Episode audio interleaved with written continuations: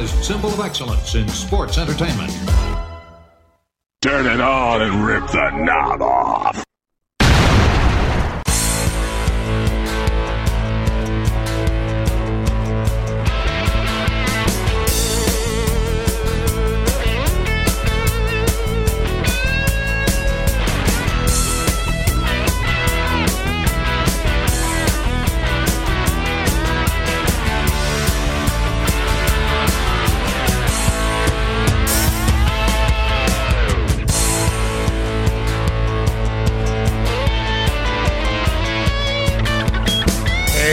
Guys, and welcome back to the Wrestling Memory Grenade in episode 91. This week, we're going to cover more of August 1987 in the WWF television. And of course, as always, I am your host, a very hot Ray Russell. Just came in from outside, and I got to tell you guys, it's only in the 80s, and I'm already done with the summer. I must be getting old.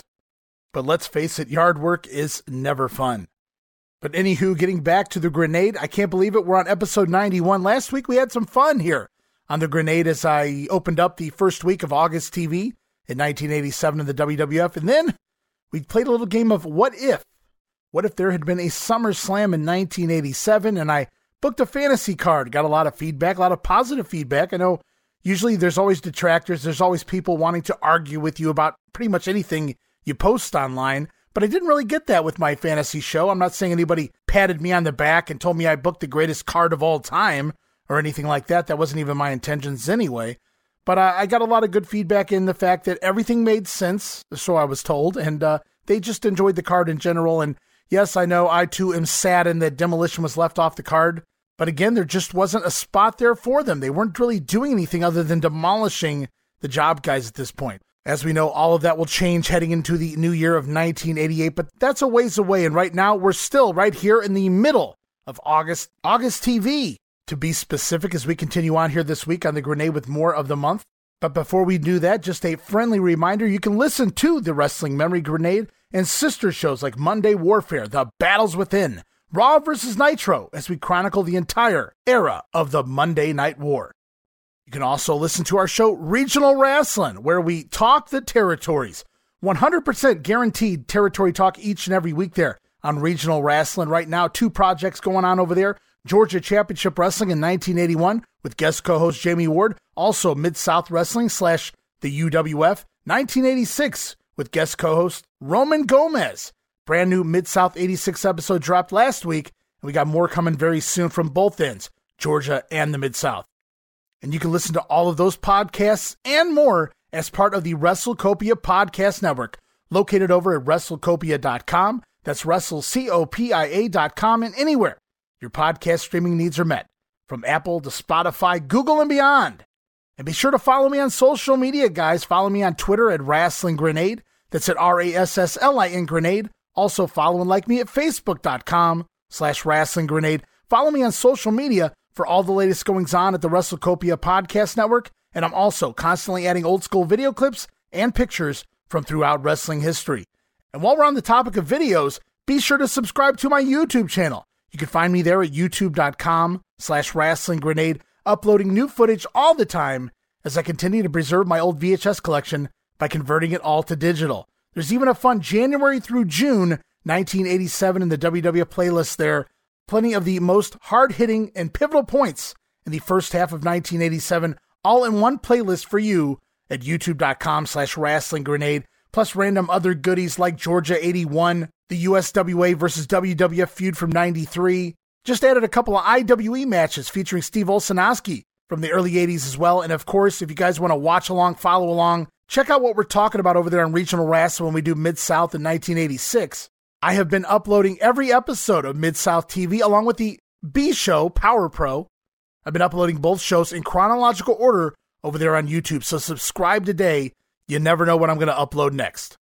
And of course, I would be remiss if I didn't say if I didn't say this. It would be a phenomenally tremendous, stupendous, and really, guys, just a great time to become a WrestleCopia patron.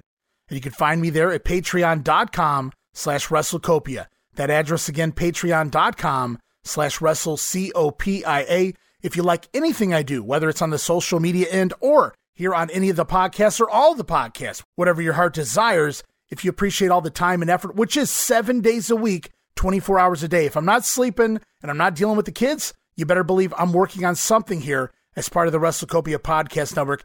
And that follows over into my Patreon account. And I'm only asking you guys to give it a try at that $5 all access tier. Get you all sorts of gifts for just $5, including all of my insanely detailed book like show notes, pages and pages of show notes for every episode of the Grenade, Monday Warfare, and the Regional Wrestling Podcast. Plus, you'll get early access to many of the podcasts here on WrestleCopia. You can listen days and sometimes as much as a week earlier than the rest of the listeners. Plus, remastered versions of the earliest episodes of The Grenade covering the 1989 and the NWA project includes enhanced sound quality and new content and conversations. Originally edited out of the initial broadcast due to time restraints, edited right back into the show. But that's not all, guys. You'll also get digital downloads for your viewing and reading pleasure, and of course, our Patreon exclusive watch along series covering many past WWF and WCW pay per views, Coliseum videos, Saturday night's main events, Clash of the Champions, and so much more. All of that plus bonus video drops and random news clipping ads, anything that I find that might be a fun ad to Patreon, consider it bonus gifts. And you get all of that, guys, for the low, low price of just $5. It's early access, insanely detailed show notes for three of the podcasts, plus Patreon exclusive watch alongs, remastered episodes with new content edited in, digital downloads, and so much more. You get all of that for just $5. No subscription, cancel anytime. Show your support, give it a try for a month. I think you like the content we offer. And the best part is, it's not sending me on trips to WrestleMania. It's not paying for vacations for me on the beach. No, sir, guys. Every penny that you give me goes right back here into funding the WrestleCopia Podcast Network. We have no ads here, so it's you guys who help me financially keep this thing up and running for the months and the years to come. So if you got a few extra bucks laying around in the PayPal or whatever the case may be, and you're looking to support a brand new podcast network, someone you can get behind that will truly appreciate your patronage, I ask you guys to give that $5 all access tier a try. And now with all of that out of the way, it's time to jump into what brought you here, guys. We're going to head back into the month of August here in 1987 of the World Wrestling Federation. And this week, we kick things off with the August 8th edition of the Superstars of Wrestling.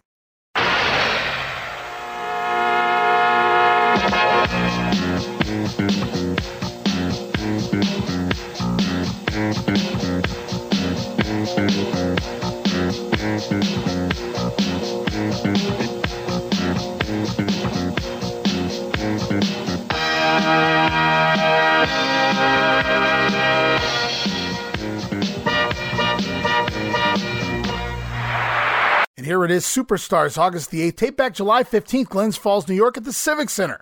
It's Vince McMahon, Bruno Sammartino, and where's Jesse the Body Ventura?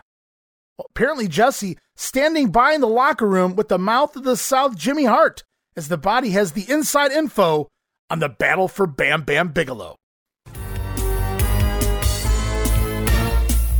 Hello, everyone. For the past several weeks, we've heard more than a mouthful from the managers in the World Wrestling Federation on what is being called the battle for Bam Bam.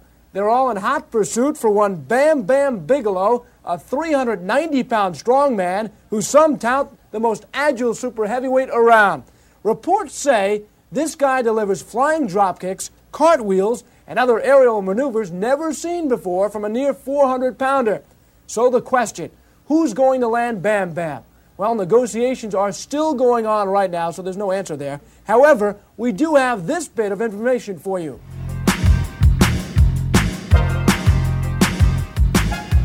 This is Jesse the Body Ventura, and all you people know out there that nothing ever escapes the body when he wants to know. And the body is on top of the battle for Bam Bam. I got the inside info. Jimmy Hart, you know what's happening. Tell the people what's going down, Jimbo. Come on, Jimmy, let it out, man. That's the only way to get over it. Can you believe Bam Bam didn't want me for a manager? But just remember, I still have two world champions. All right, goodbye, Jimbo. But Johnny V, Bobby Heenan, Slick, and Fuji still are in the hunt. Now, those four lay claim to signing Bigelow, but new rule here, guys only one manager to a wrestler. Now, we decided to take the Bam Bam issue to one of the greatest managers of all time, Classy Freddie Blassie. Everybody knows Freddie Blassie knows managing from A to Z. And for what I see about Bam Bam and what is left for him to select as a manager, I don't know. I know I wouldn't want to be in a running. It's too tough of a job. Well, if a man as knowledgeable as classy Freddie Blassie can't figure it out, you kind of have to wonder if anyone can predict what's going to happen. Perhaps we'll just have to wait for the word from Bam Bam himself. With this special report, I'm Craig DeGeorge. And there you heard it. The battle for Bam Bam officially begins backstage. Jesse Ventura, along with Jimmy Hart, in a segment titled, What Else But the Battle for Bam Bam? Jesse has Jimmy Hart break the news here to the fans.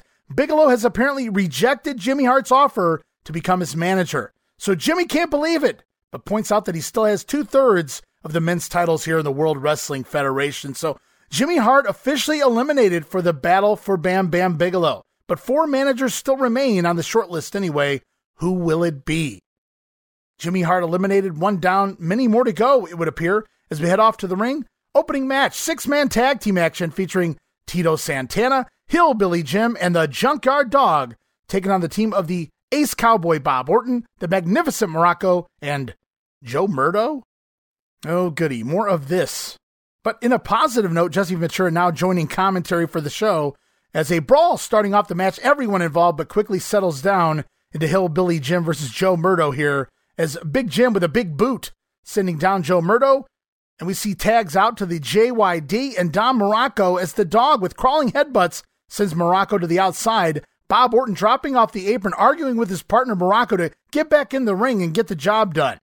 Then once back inside, it's Orton and Tito Santana tagging into the matchup. The Cowboy trying his own partner Muraco's tombstone pile driver, but Tito with a, a very unique escape here, upside down in the grasp of Orton. Tito using an upside down head scissors of sorts to escape the hold from Cowboy Bob. Very unique, hadn't seen that before. Then up next, Muraco tagging back in, and he wants to he wants to outdo Cowboy Bob, who tried Muraco's tombstone.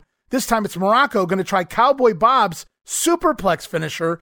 But before Muraco can get Tito up on the top rope, Orton not going to let his partner show him up. Orton pushing the back of Santana, forcing Tito to fall on top of Muraco. Muraco taking a back bump, Tito landing on top. And inadvertently or not, Santana going to score the one, two, three. Bob Orton costing his own partner the matchup here. Hillbilly Jim and company scoring the win, three minutes and two seconds. And then post match, you knew this was coming, guys. Weeks and weeks of anticipation. It all comes to blows here as Orton and Muraco begin to argue once again, leading to Orton slapping the taste out of the Magnificent One's mouth, which in turn leads into a brawl which spills out to the floor. Orton trying for a pile driver on the outside, but Muraco countering with a backdrop on the floor. As the fight continues, the two men brawling over the guardrail and up into the crowd. Didn't see that a whole lot back in the 1980s, at least not in the World Wrestling Federation. And it really is hard to tell who the heel and the face is at this point. They're equally responsible for the issues on the weekly here, and neither seems to be playing up the good guy at this point. And neither guy really been over with the crowd, if I'm being honest with you, for quite a while at this point. So they've removed Mr. Fuji as their manager, hasn't been with them for the last several TV tapings, and they've been playing this up for a while now. The seeds have been planted already in the past between the issues of Don Muraco and Cowboy Bob. So no shock that they finally break up here. In fact, I was expecting it a lot sooner, but we've already documented their matches on the house shows already with Muraco going over every night by pinfall, so it's not saying much for the future of Cowboy Bob here in the WWF. But we roll on with Update and Craig DeGeorge. This week, DeGeorge going to talk about last week's pose down between the superstar Billy Graham and the natural Butch Reed. Of course, Reed not liking the fan response he was receiving, so he attacked the injured hip, the replaced hip of one superstar Graham. Of course, Billy making the comeback there, fighting him off. See clips of that here on the update segment, and then we hear this promo from the Doctor of Style Slick, the natural Butch Reed. But first, we're going to hear from the superstar himself. Here's Billy Graham. Hello again, everyone. Hey, they are still talking about that big confrontation from last week here in the World Wrestling Federation. It was scheduled as a pose down. The natural Butch Reed and superstar Billy Graham back now incredibly after that major hip surgery. It was Physique City, but this thing went far beyond posing. We'll show you what happened, but first, my conversation with the superstar. Okay, superstar, great to have you back. What a physique. You did it, as you said. Incredible biceps. But let me tell you something. Last week, no doubt about it, you were put to the test. Hey, wait a minute, man. The physique contest, the pose down was not the test, brother. The test came, the acid test, was when the natural Butch Reed went for the superstar's hip. When they cut me down, kicked me and stomped on me. The test was superstar Billy Graham will now survive. I am a survivor. And now, Butch Reed, you got to deal with superstar Billy Graham one on one. All right, superstar, thank you. Now let's look at what happened last week. Well, that's what happened last week. And Butch Reed again, it was only supposed to be a pose down. Yeah, a pose down. It was no pose down. It was an insult to Butch Reed. Let me tell you something. Yeah, yeah, I hit him. Yeah, I knocked him down because everybody can see that Butch Reed's biceps is bigger. Butch Reed's pectorals are bigger. His trapezius. I'm just a man, a sculptured man, a natural man. And let me tell you something. It's an insult to me. It made me mad. But then it don't do to be standing out there against this 260 pound brick house, baby. Let me tell you something, Billy Graham. A pose down is one thing. But you're going to find out what the real natural is all about in that square circle, that ring, baby. I'm going to put you back in that convalescent home where you come from. Hmm. Do you get the feeling that this one is far from over? Butch Reed, after all, has been mouthing off throughout Superstar's amazing comeback efforts. And in this first personal meeting, the superstar showed he can dish it out too. It certainly will be most interesting following this one. With Update, I'm Craig DeGeorge. All right, there it was. Graham is back from injury, and they tried to take him out last week, but they did not get the job done. Superstar Graham, no doubt, going to come for revenge on the natural Butch Reed. Then on the other side, Butch Reed stating that he was insulted last week by Superstar Graham and the fans. Of course, the fans cheering for the superstar when it was clear the natural with the better body, or so he says.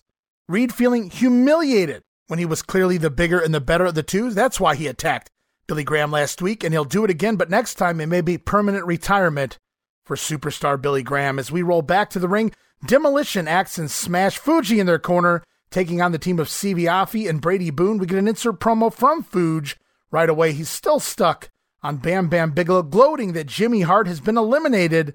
So we should know the Bammers manager sooner rather than later. And don't worry, guys, only a few more weeks of this, I promise. As we head to the ring, Demolition beating down on Afi first as Smash looks to be trimming down a little bit here, a little smaller than he was when he first got here at the beginning of 87. And after the beatdown on Sivi Afi, it's Brady Boone's turn in the ring. Brady slingshots in with a drop kick on Smash and a pair of backflips into a drop kick again, but Smash never bumps for either move. And Boone running into a backbreaker before Smash lands a nasty hot shot on Brady, and then it's the demolition decapitation on Boone. Gonna get the demolition the win here, two minutes and 51 seconds. And up next, we're off to Mean Gene Okerlund. First promo of the week with Mean Gene. He's standing by with one half of the Killer Bees. It's Jumpin' Jim Brunzell. All right, quite obviously, we're going to get you back up into the ring here in just a moment or two for more exciting World Wrestling Federation action. One half of the Killer Bees from White Bear Lake, Minnesota. I've known this young man for a long, long time. He is one of the premier athletes in the World Wrestling Federation, one of our great superstars. Jim Brunzell, you and your partner, B. Brian Blair, have been on a roll as of late. As a matter of fact, for the record, let me point out that in two previous non-title encounters against the Hart Foundation, you have defeated them. And uh, there's talk about upcoming title shots, and this time the titles obviously are going to have to be on the line. Well, we hope so, uh, Gene. You know, it's been it's been a real tough two years for Brian and myself. Uh, we had a lot of frustrations, we had some injuries, and then we had some bad luck as of late. But uh, what you said uh, was true. We did defeat the the Harts on two different occasions and forced them into a title defense, and uh, hopefully uh, we'll be able to uh, confuse them again. They're, they are a strong team, but you know, championship teams. A lot of people out there viewing right now don't realize that they they're on the road. All the time they're defending their belts from one part of the country to the next part of the country and uh, they have a lot of pressure on them and uh, hopefully uh, that pressure will uh, take its toll on the Harts, and maybe Brian and I can throw a little mass confusion in and get those belts. You know, I want to I want to add a little insight here into what makes Jim Brunzell tick. I, I don't think I don't think a lot of people are aware of the fact that that you, Jim Brunzell, had a kind of a varied athletic background in sports. You competed in football in both the high school and college, and also at the pro level for a very short time. You were a track and field man, specifically a high jumper, and uh, it really shows with that flying drop kick of yours. Well, so far it's uh, paid off a lot of dividends, Gene, and hopefully it'll pay off one more big dividend for Brian and myself. He is one of the bright stars of the World Wrestling Federation today. He is Killer B. Jumpin' Jim Brunzell. Stay tuned. We're right back. And guys, I'd really love to call that a babyface promo, but that was so bland. It's barely a wrestling promo at all from Jim Brunzell. Mean Gene mentioning that the Bees are due for a title shot after beating the Hart Foundation in a non-title match right here on syndicated TV. And Brunzell replies that he hopes next time it'll be for the tag team titles. So Gene putting over Jim's past in mini athletics, and Brunzell kind of just brushes it all off, all the accolades aside, and can barely make eye contact with the camera as well. And I loved Jim Brunzell as a kid growing up. I still love watching his matches today, but he's been in the ring for more than a dozen years here by this point, and you don't have to be a great promo, but better than this after all this time in the business, you would think. Uh, meanwhile, Brian Blair going to be back soon from suspension. The Killer Bee is going to be back in full tact here any time now. As we head off to a VTR featuring the Million Dollar Man Ted DiBiase from a recent house show, as DiBiase pays a young lady $100 to come out of the crowd and wipe the sweat from his body, because everybody's got a price for the Million Dollar Man. Perhaps even this guy. It's George the Animal Steele in the ring, taking on Dusty Wolfe here, still attacking, and I, I never hear a bell, but the match gets going anyway. Wolf slung to the outside on the floor. George Steele following him out there, slamming him on the outside before enjoying a nice turnbuckle snack back in the ring. George Steele then stomping the arm of Dusty Wolfe, softening him up for the flying hammerlock. Gonna get Steele the quick win, 1 minute and 48 seconds. And as we've documented here in 87, the Animals matches on TV, pretty sporadic and quick to the point, and the crowd really enjoys his shtick, so not really hurting anybody. And the best part of all, Macho Man Randy Savage no longer stuck in a feud here with George Steele. As we move on, another promo, this time Mean Gene standing by Bobby the Brain Heenan and the King, Harley Race. I think he's got to be one of the most talked about men, at least at the managerial level in professional sports today. My guest from Beverly Hills, California. He's got quite a spread out on the West Coast. Come on in, Bobby Heenan. I've seen your home in Beverly Hills, California, and I've told you time and time again, it's it's a beautiful place. It's it's quite a shack. There's no question about that. Uh, shack? It was quite a palace. I don't know what you want to house. Palatial estate. Palatial At estate. 3.30 in the morning, you bail out the window with those wingtips under your arm, that's the shack you leave from. You've never left from my house. My house is a palatial estate. So that's just That's why I had surround myself with nothing but the best. And the king of professional wrestling is the best. Ladies and gentlemen, get up off your chairs. Get up off that rented furniture because right now you're going to meet the king of professional wrestling, Harley Race. No question, he is a, a great veteran and he is quite an asset to the World Wrestling Federation. Obviously, Your Highness, you've got to be looking down at the road at a shot at the heavyweight champion of the world, Hulk Hogan. I don't look down at anything. I'm above anything. And Hulk Hogan, you will soon find that out. All you have to do to prove that is put your name on that dotted line, and we'll accent this crown with 20 pounds of gold. Wouldn't that look nice? The beautiful purple robe, the beautiful gold crown, and that belt around his waist. You think See, that's really going to happen, though, Bobby Heenan? Yes, I do. You promised You don't. Well, I'm just playing Well, the well- devil's advocate here. Well, don't play I- that. what- Don't do nothing. Stand here and hold on to that and do nothing else. Because you see, Hogan, your days are numbered. I know it. The king knows it. You know it. Whether you know it or not, That doesn't does, important. doesn't make any difference, to apparently. me.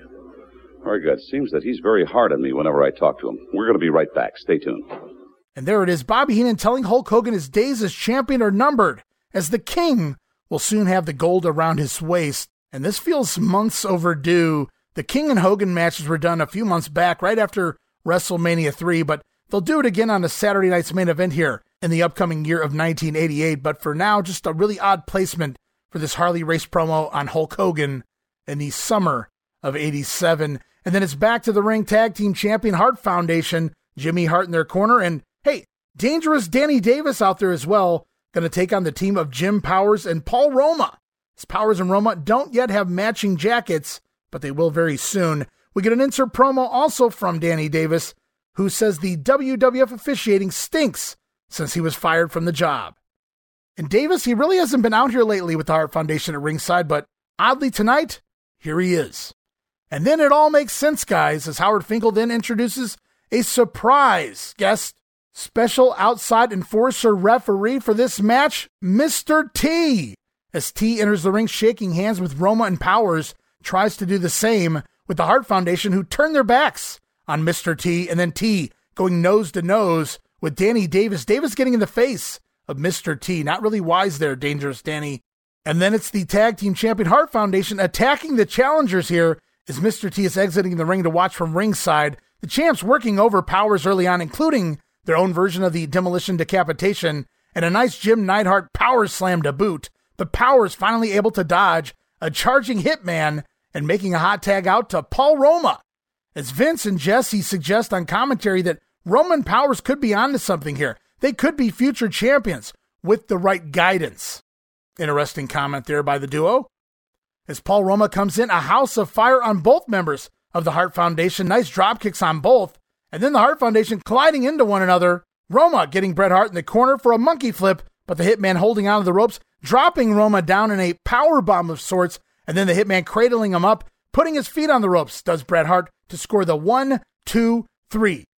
Hart Foundation stealing the win here at 2 minutes and 56 seconds. Or do they? Special Enforcer referee Mr. T in the ring to alert the active ref that the hitman used the ropes for leverage to win the match, and the referee reverses the decision. The winners by disqualification, the team of Jim Powers and Paul Roma over tag team champions, the Hart Foundation.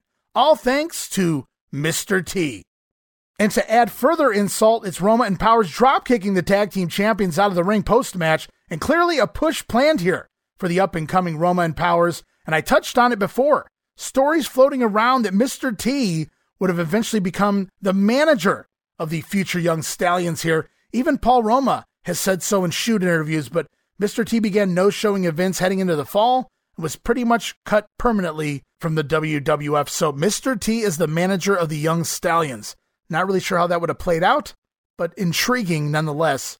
And uh, as you can see here, they didn't pin the Hart Foundation, but they picked up a DQ win here on television. The Harts having a rough go of it over the summer here against some of the teams, the Killer Bees and now the future Young Stallions. But nevertheless, Roman Powers getting a pretty big win here on WWF TV. No doubt a push planned in the near future for these two. As we head off to Craig DeGeorge, this time standing by on the interview platform, the brand new special interview platform, Craig DeGeorge talking with Bobby the Brain Heenan and his Islanders. It looks like they've done away with the snake pit in favor of this platform promo set up here. And without saying his name, Bobby Heenan talks about Tom Zenk quitting the WWF, saying he took the smart way out. Brain then says Martel should follow his partner's actions and quit before he's forced into retirement.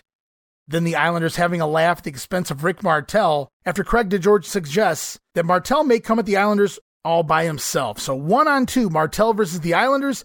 Bobby Heenan and his tag team having a laugh at that. As we roll on back to the ring, Jake the Snake Roberts taking on Barry Horowitz.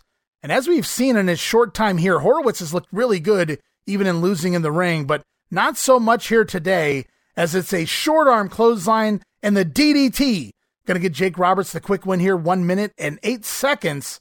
And a little Damien after the match for good measure on Horowitz as well. But the action just keeps rolling on. One man gang out here, Doctor of Style Slick in his corner, taking on David Studemeyer as we get an insert promo from the Slickster claiming he has already signed Bam Bam Bigelow. Well, Slick should pay attention to the talent in the ring because Gourdbuster by the gang to get the quick win here in just 58 seconds. But the one man gang not done yet. Post match, the gang picking Studemeyer back up for a second gourd buster. What's going on here? Referee then admonishing the gang. And now the ref, he too going to eat a gourd buster from the one man gang here. But we're still not done. More referees running in, trying to stop the gang and Slick, but the gang running off the other officials. And then it's Dusty Wolfe and a third jobber out here to the ring. But they too eat the gourd buster. Bodies laying everywhere after this kind of out of nowhere mean streak, but As Hulk Hogan will be finishing up with Killer Khan in the next month, the WWF already building up the next house show challenger for the Hulkster here in the one man gang. So it makes a little more sense when you look at the context of the entire situation. So even when Hogan didn't have a TV feud per se, whether we realized it or not as fans back in the 80s, early 90s, the WWF was building up Hulk's next challenger for a house show near you. And then as we close out this edition of Superstars, one more promo here. Mean Gene Okerlund standing by with the Colonel Jimmy Hart and the new Intercontinental Champion, the Honky Tonk Man. All right, here's a man that is on a roll right now, the World Wrestling Federation, and he has been for quite some time. It started out earlier this year, and it's done nothing but continue to shoot up and explode. Come on, if you would, please. Jimmy the Mouth of the South Hart from Memphis, Tennessee. I say you're on a roll. You've got the World Tag Team Champions, the Hart Foundation, Bret the Hitman Hart, Jim the Anvil Neidhart.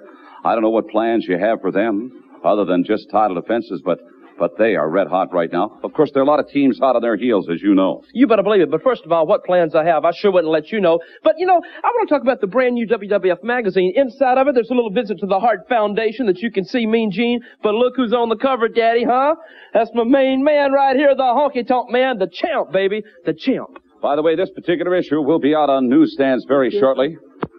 Not a bad picture of him either. He looks great, man. No, hey, I don't care what kind of picture Honky Tonk takes. This man looks great. He is the, the Intercontinental Champion, the Hart Foundation of the World Champions. You're right. When you're on top, you gotta let it rock, baby. And that's exactly what we're gonna do. I don't think I should uh, waste any more time bring him in, baby. talking about him. Woo! Let's talk to him. He is the Intercontinental Champion of the world. He is the Honky Tonk Band, the pride and joy of Memphis, Tennessee. And of course, uh, not only a great professional wrestler, a great intercontinental champion, but a fantastic vocalist, great singer. And of course, he is an extraordinary musician. Andre Segovia said before he died that this man was one of the greatest guitar players. Listen to this. Play it, Honky. it's great. It's so good, Honky. Uh, Oh, uh, uh. boy. Rough, tough, cocky, and proud of it. Mm, mm, mm. Intercontinental heavyweight champion of the world. Mm. Don't I look good? You- Tell me how I look good. Tell me. On the cover of every periodical in the United States of America. the Intercontinental heavyweight champion of the world. You know, this this this intercontinental title obviously is a is a very prestigious belt in the world of sports. A couple of men have got their eyes on that belt, Name however. 'em. You Name them all for the honky tonk. Name somebody that can beat me. Well, just let me give you a couple of names here. How about Ricky the Dragon Steamboat, the former champion? Macho Man Randy Savage, another former champion. Jake the Snake Roberts, very badly wants to become the Intercontinental Champion. Tito Santana's around. A lot of people want that belt. Mm, a lot of people want a lot of things. Peggy Sue wants a lot of things, and she can't have them if a honky tonk man don't have this belt. What if you didn't have that belt? What would happen to Peggy Sue? Mm, I might be like Macho Man when he's not so macho. See, when he don't have the belt, Elizabeth don't like him too much. I think she's got her eye on me, and you didn't name anybody on that list that could beat the honky tonk man. Not one person. I cannot, I will not, and I won't be beat. Thank you very much. Got a lot of fans, millions all over the world. The Honky Talk Band and Jimmy Hart. And stay tuned. We've got more after this. And Jimmy Hart on a roll here in the WWF with all of the champions in his stable honky on the cover of the brand new WWF magazine as well. And really nothing much here this week as Gene mentioned some potential intercontinental challengers. Pretty generic promo here overall from the Honky Tonk Man. However, they did drop a little hint of uh, issue here when Honky Tonk Man says if he didn't have the IC title, maybe Peggy Sue would be just like Elizabeth is with the Macho Man, and maybe she wouldn't like him so much. So implying that Elizabeth a gold digger of sorts here does the Honky Tonk Man. So planting a very small seed for what's to come here in the fall of 87 with the Macho Man and the Honky Tonk Man. As we wrap up this edition of Superstars next week, the Million Dollar Man, Ted DiBiase, going to make his in ring debut. That should be fun. And of course, we learned this week Jimmy Hart will not be the manager of Bam Bam Bigelow. Who will be eliminated next week? We'll have to wait and find out later here on the grenade. But for now, we move on to the following day Wrestling Challenge for August the 9th, 1987.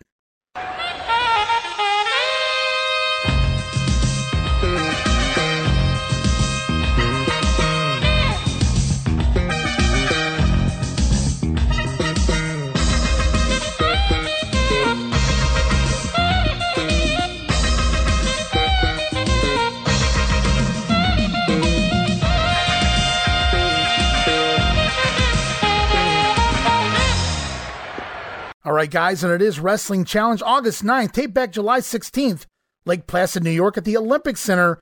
Gorilla Monsoon in the introduction this week, but no Bobby the Brain Heenan, as the Brain will be at ringside for the opening bout. So we kick things off. We head to the ring. It is the Islanders, accompanied by Bobby Heenan in their corner, taking on the team of Omar Atlas and Rick Hunter.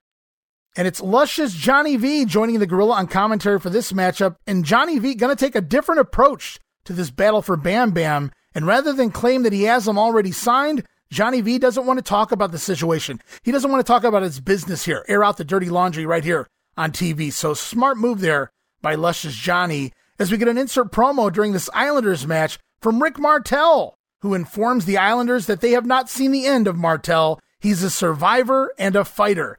And whether he comes alone or with a new partner, he's still gunning for Haku and Tama.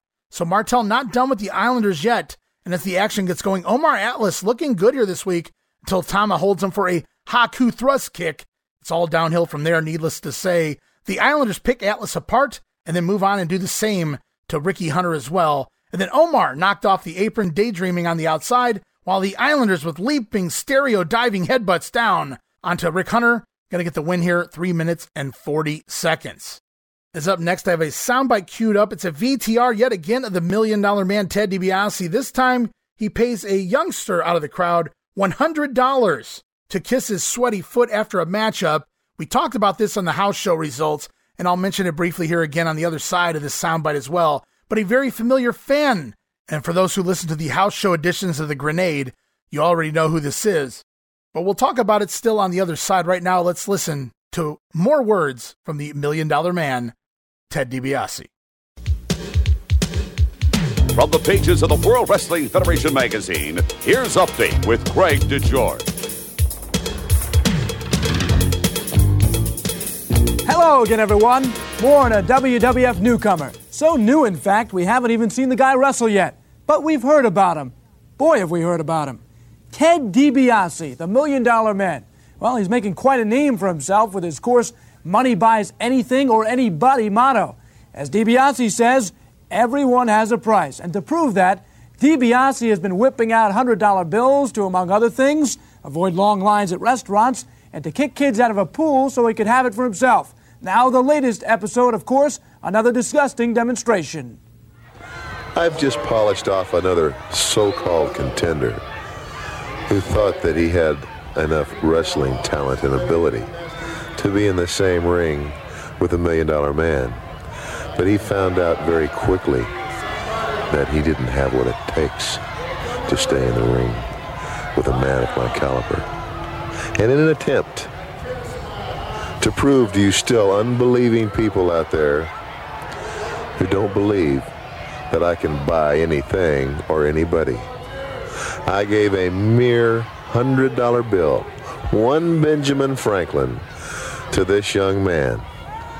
And what did he do for it?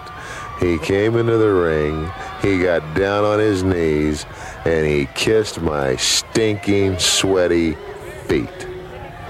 A hundred dollars for him? Well, maybe you wouldn't do it for a hundred dollars. But you'd do it for two, or you'd do it for three. The bottom line is, you'll do whatever I ask. Because we all know everybody's got a price for the million dollar man. What kind of twisted mind does this guy have? Remember, this million dollar man is no good Samaritan. He's getting his kicks, reducing a human being down to the lowest elements, all for a buck. With Update, I'm Craig DeGeorge. There was the Million Dollar Man once again paying a fan out of the crowd $100 to kiss his sweaty foot. That fan would go on to become none other than Rob Van Dam. And you know, recently on Twitter, somebody posted a picture of RVD in his early days wrestling uh, under the uh, name of Matt Byrne. They, he couldn't come up with a name. They didn't want to name him Rob Szatkowski. Certainly didn't want to call him Rob Van Dam in his early goings there as a job guy in the World Wrestling Federation. So as a rib, somebody suggested, well, we'll call you Matt Byrne. Of course, a double meaning there. And I asked Rob on Twitter, I said, Rob, what did you get paid more for? The million dollar man spot or wrestling as a job guy? He said, job guy, 150, the million dollar man spot $100 so that 100 was legit they didn't give him more they didn't take it away rvd got 100 for kissing the foot of the million dollar man And then later on, working as an enhancement talent, he got a buck fifty, just fifty dollars more to wrestle in the ring. So I want to thank Mr. RVD for answering my question. Um, and another fun piece of wrestling history there as we roll back to the ring. Hillbilly Jim going to team up with Tito Santana. Oh, no six man this week. Well, we had one on Superstars. They team up here, tag team action against Barry Horowitz and Joe Mirto. And poor Tito, poor, poor Tito. Talk about a change in direction for his career coming soon. I bet he can't wait. As at the very next set of tapings, things will pick up for one Tito Santana, but for right now, we get an insert video of Little Beaver, who has been accompanying Hillbilly Jim to some of his matches in recent weeks on the house shows. Little Beaver is shown watching this matchup on a monitor in the locker room, and he's in his full wrestling garb, by the way, head feathers and all. And Beaver gets so excited on the folding chair, he winds up falling backwards in the chair. Falling out of his chair there is Little Beaver, and I can hear Vince now, ha ha, midgets falling out of chairs. Now that's funny, pal. Whatever you say, Vince. As Big Joe Mirto tries to match strength with Hillbilly Jim early on, but that ain't happening. And then next in, Tito Santana and Barry Horowitz for a fun exchange, and eventually it's Santana with the flying forearm and the figure four leg lock on Joe Mirto, gonna give Hillbilly Jim Santana the win, two minutes and 56 seconds. And then after the match, we learn the real reason the WWF brought the jumping bomb angels all the way from Japan? Was it to take on the ladies champions Leilani Kai and Judy Martin? Was it to become the next ladies world tag team champions in general? No, no. The real reason the Angels brought over here to the World Wrestling Federation? Why? To try the new WWF ice cream bars, of course. As we see Noriyo Tateno and Itsuki Yamazaki taking a bite at the ice cream, and Bobby Heenan quips on commentary. He says that while the Bomb Angels like ice cream on a stick, their favorite meal is squid on a stick. I wrote, geez, Bobby. As we move on, we got Mean Gene lined up with a promo here. He's going to talk to the Doctor of Style Slick and the natural Butch Reed. All right, here we go again. Doctor of Style, Slick, come on in. Always Natalie attired whenever he steps in front of our World Wrestling Federation television cameras. From down to the great state of Texas, you know, you built yourself quite an empire here on the World Wrestling Federation, Slick. And for that, I'll have to compliment you.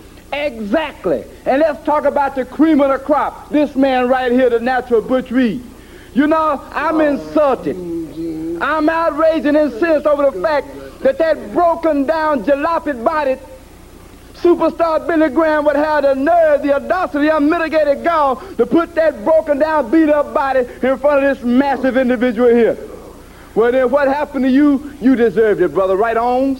Well, I've got a question for you, Natural Butch Reed. What in the world came over you? What possessed you to... It, it was an unprovoked attack. He didn't. He didn't do anything to deserve that. You were totally out of line when you Pearl Harbor. Don't ever tell me I'm out of line. I got a reason to do everything that I got to do. I was insulted. You understand? You looking at a body here. You looking at a 260 pound big house, baby. That's gonna knock Billy Graham's lights right out because nobody has the right to come out there and shame me. After all the work, then all the toilet strife I've been through down the road and everything, then another the suckers gonna come back out of the blue and try to blow me out of the saddle. Well, let me tell you something, boy. Let me tell you something, musclehead. You broken down has been. What's gonna be happening is you that old hip of yours is going to get blowed right out the second you keep on messing with the natural man. Obviously, no love lost between the natural Butch Reed, Slick, and superstar Billy Graham. And I love the line there as they refer to the superstar as the broken down jalopy bodied superstar. You don't hear the word jalopy nearly enough these days. And once again, Reed reiterating he attacked the superstar for trying to humiliate him during the pose down. So the natural sounding a little jealous there as we head back to the ring for Intercontinental Champion, the Honky Tonk Man, Jimmy Hart in his corner, taking on David Studemeyer. So a quick recovery here for Studemeyer after that one man gang attack on Superstars, as it's a sit out clothesline and the shake, rattle, and roll neckbreaker. Going to give Honky Tonk the win here, two minutes and 19 seconds. And guys, Sad to say, the Honky Tonk Man going to be changing his theme music very soon with the Piledriver album about to come out. So perhaps, maybe, for the very last time here on the Grenade, let's join the Intercontinental Champion Honky Tonk Man for a little honky tonkin'.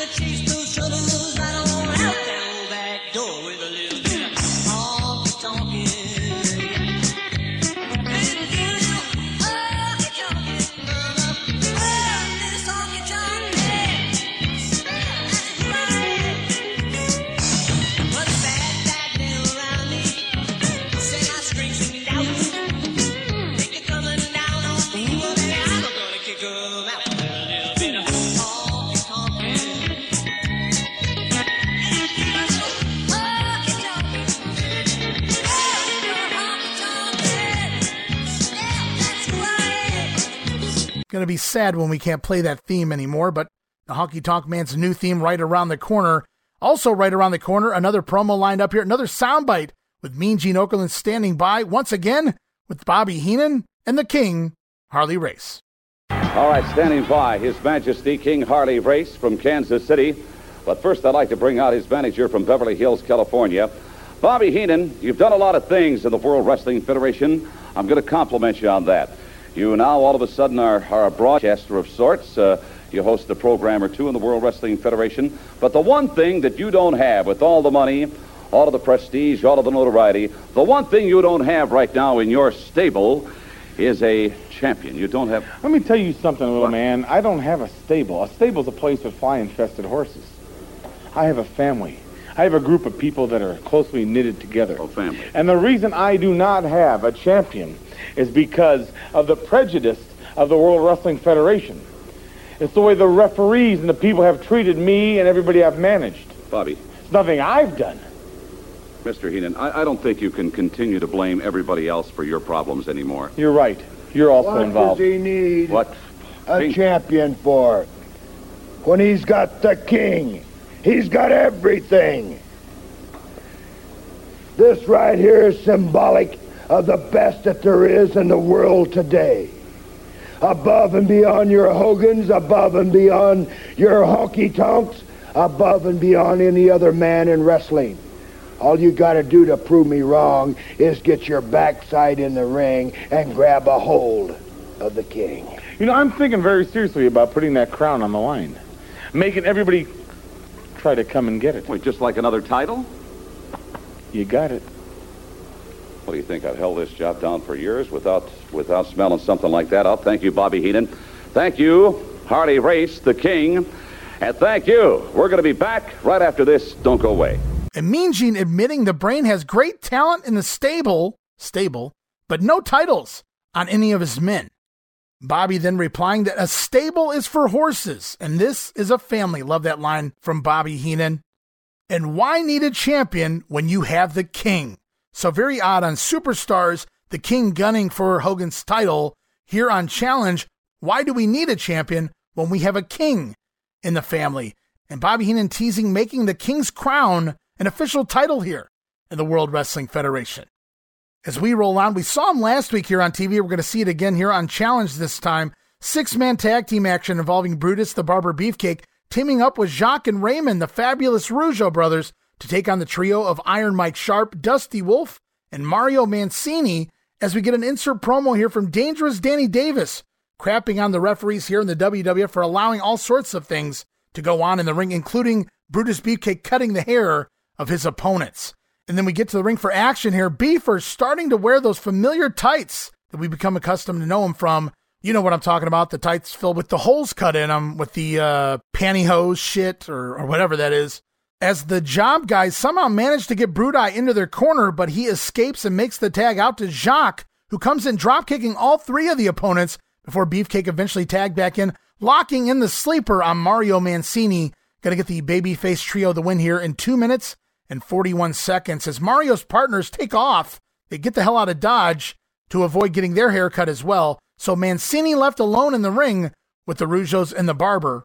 And as Mario begins to get his hair cut, dangerous Danny Davis jumping into the ring to argue with the referee for allowing such shenanigans to go on.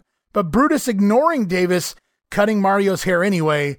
Very interesting because Davis running into the ring arguing with the official, but never actually getting involved with the Rougeaus or Beefcake here. I'm really not sure what was going on with Danny Davis at this point, and it would also appear neither does the WWF. As Brudai then spraying a purple bee on the chest of Mancini before spraying his forehead purple as well, and then waking Mancini up, allowing him to look at his new do in a mirror, and Mancini loses it, escapes out of the ring in humiliation here as the barber does it again, and the babyface trio pick up yet another win as we're off to another platform interview. Craig DeGeorge standing by with the men feuding with the Rougeaus and Brutus Beefcake. It's the new Dream Team and their manager, Luscious Johnny V, and JV wearing a Stamp Out Beefcake t shirt yet again this week. As DeGeorge points out, Bravo is the only man left in this trio who has yet to receive a haircut from the barber. Bravo then warning the Rougeaus to stay out of their way as Dino says they're going to break both of Beefcake's legs. Geez, why don't you just go the extra mile and shoot him up gangland style? Never mind. And then it's the hammer, Greg Valentine, stating that it'll be the figure four that puts Beefcake out for good. So the new Dream Team, yeah, they're kind of in a feud with the Rougeaus, but everybody more focused on getting their hands on Brutus the Barber Beefcake at this point. Is up next on Challenge. We get a replay from last week's Billy Graham and Butch Reed pose down segment. And then up next, it's the battle for Bam Bam yet again but it's not a replay from Superstars with Jimmy Hart being eliminated. Instead, it's a fun, quick segment with Mr. Fuji and the Slickster arguing about who will get Bam Bam Bigelow. And it's pretty fun to see the heel managers arguing amongst one another there between Slick and Mr. Fuji in particular. As we head back to the ring, it's Ravishing Rick Rude with manager Bobby the Brain Heenan taking on Leaping Lanny Poffo.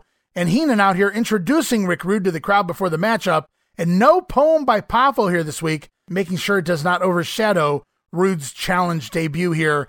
Is Johnny V back on commentary, comparing Rick Rude to Tom Selleck his looks alone, as Rude on the mic then asks the men to keep the noise down so that he can show the ladies his ravishing body. And there it is, Rick Rude showing off his body here, as Johnny V says he's so put together, he looks like he's built inside out. I actually popped, I wrote LOL here what a silly comment by Johnny V, but I get what he was meaning. You can see every bit of the abdomens there. He looked like a freaking Masters of the Universe, the old He Man toys from the 1980s. He looked like one of them, the, the old 32 pack that they had or something like that. Rick Rude looking great here, no doubt about it. As Johnny V says, his body looks like an upside down triangle, whatever that means. Then to the action, Rick Rude with a power slam and a top rope fist drop, but keeps pulling Lanny Poffo up before making the three count. And then it's the Slingshot suplex. Well done again this week. Rick Rude going to pick up the win in just one minute and four seconds. And they made sure to point out not just over anyone, but he polished off Lanny Poffo in such quick fashion. So really trying to get Rick Rude over right out of the gate. As the ravishing one now here in the World Wrestling Federation. And we close out this edition of Challenge. One more promo here. Mean Gene standing by with the Macho Man, Randy Savage. But as you very well know, Hulk Hogan's still the heavyweight champion of the world here in the World Wrestling Federation. Hart Foundations are our tag team champions. They're managed by the mouth of the South, Jimmy Hart. In addition, the Intercontinental Champion happens to be the Honky Tonk Man. He's also part of Jimmy Hart's big happy family, one big happy family. Here's a man that has got his eyes on virtually every title in the World Wrestling Federation. Yeah. Some eyes on friends, some eyes on foes. Macho Man Randy Savage, of course, managed by the lovely Elizabeth. And this week, once again, she is not with us. I don't know what's going on, Macho Man. Not that I deserve an explanation. You don't deserve an explanation. Uh-uh. I'm uh, standing here, right here. Yeah, right here in this spot right now, in time, in space. Yeah, no time distortion here. Uh-huh. The sky's the limit for the Macho Man Randy Savage, and I am not pretending, yeah, not to notice different people with their opinions, yeah, like yourself, Mean Gene Okerlund. Uh-huh. You know, uh-huh. you know, yeah. Randy Savage, Macho Man, one question as I travel around the country, and as you know, I travel extensively, people are asking me, because they don't see Elizabeth out here from time to time, and it look, looks to me like you're, you're getting along okay. She is your manager. But perhaps Elizabeth of the opinion, and you can address this any way you want, that the macho man without a title probably is not exactly what what she's got in mind. Unbelievable. That I'd even you bring could up. even just, uh, yeah, look at me like that and uh, not uh, even quiver right there, yeah. But the inevitable will happen, Mean Gene Okerlund. Take all your money and bet on the Macho Man Randy Savage because, uh, yeah, uh-huh, bang, bang, yeah, I am going to be the new world heavyweight champion. Now, you call that a title right there? Is that prestigious enough? Oh, huh? is that a the title? top of the mountain. Wouldn't that be something? I'm standing here with the gold, yeah. Uh-huh. Would you be asking me questions like that? No, you wouldn't, would you? Uh-huh. You, you know, I, I should point out, you want the heavyweight title of the world. It's currently held by Hulk Hogan. And they've thrown the biggest and the best at him in the past. I could go down the list. You know who they are. But still, after three and a half years, Hulk Hogan stands tall as the heavyweight champion of the world. Hogan would have went on and on and on and on for 10, 15, maybe even 20 years if the Macho Man Randy Savage wouldn't have been alive at this particular time. Yeah, the World Wrestling Federation, yeah, is in the palm of my hand. Elizabeth realizes that too. Yes, she does. Yeah, she realizes that I am the gold, and you, Hulk Hogan, inevitably are going to fall to the greatest wrestler of all time, past, present, and future. 20 million light years into the future. The Macho Man Randy Savage, yeah, the new world heavyweight champion. Verify it, Elizabeth. Verify it. All right, I thank you, Macho Man. Oh, by the way, how's Elizabeth's tennis game going? Angel something, don't talk to me. Oh, thank you. And Mean Gene, and he has been for months now, obsessed with Miss Elizabeth never being here anymore. She sort of moved away from these promos with Savage right around WrestleMania 3 time and never to return, at least not at this point. Mean Gene wondering if Macho being without a title is the reason we no longer see the lovely Elizabeth. Wow, Gene, you got to be careful there with the comments you make. As Macho Man says he is next in line, he will be the next WWF champion. Macho Damas over here, guys. Savage stating that the Hulkster will fall to Macho Madness. And then we close out the segment once again. Another inside joke here. I don't know really know what they're referencing, but Mean Gene continuing to talk about Elizabeth's tennis game. Not really sure what that's in reference to. But that'll close out this week's edition of Challenge as we move on to Primetime Wrestling for August the 10th here in 1987.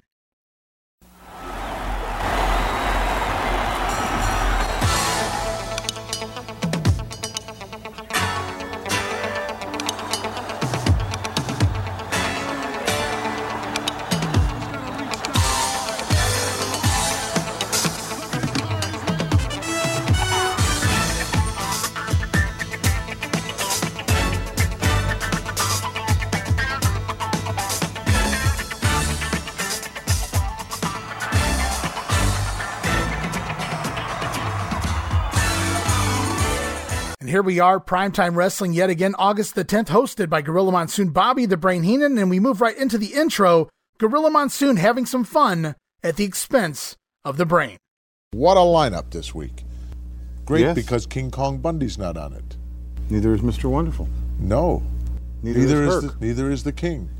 Neither are the Islanders. Neither are the Islanders. Neither is Andre the Giant. That's correct. Neither is Ravishing Rick Rude. That's new name. right.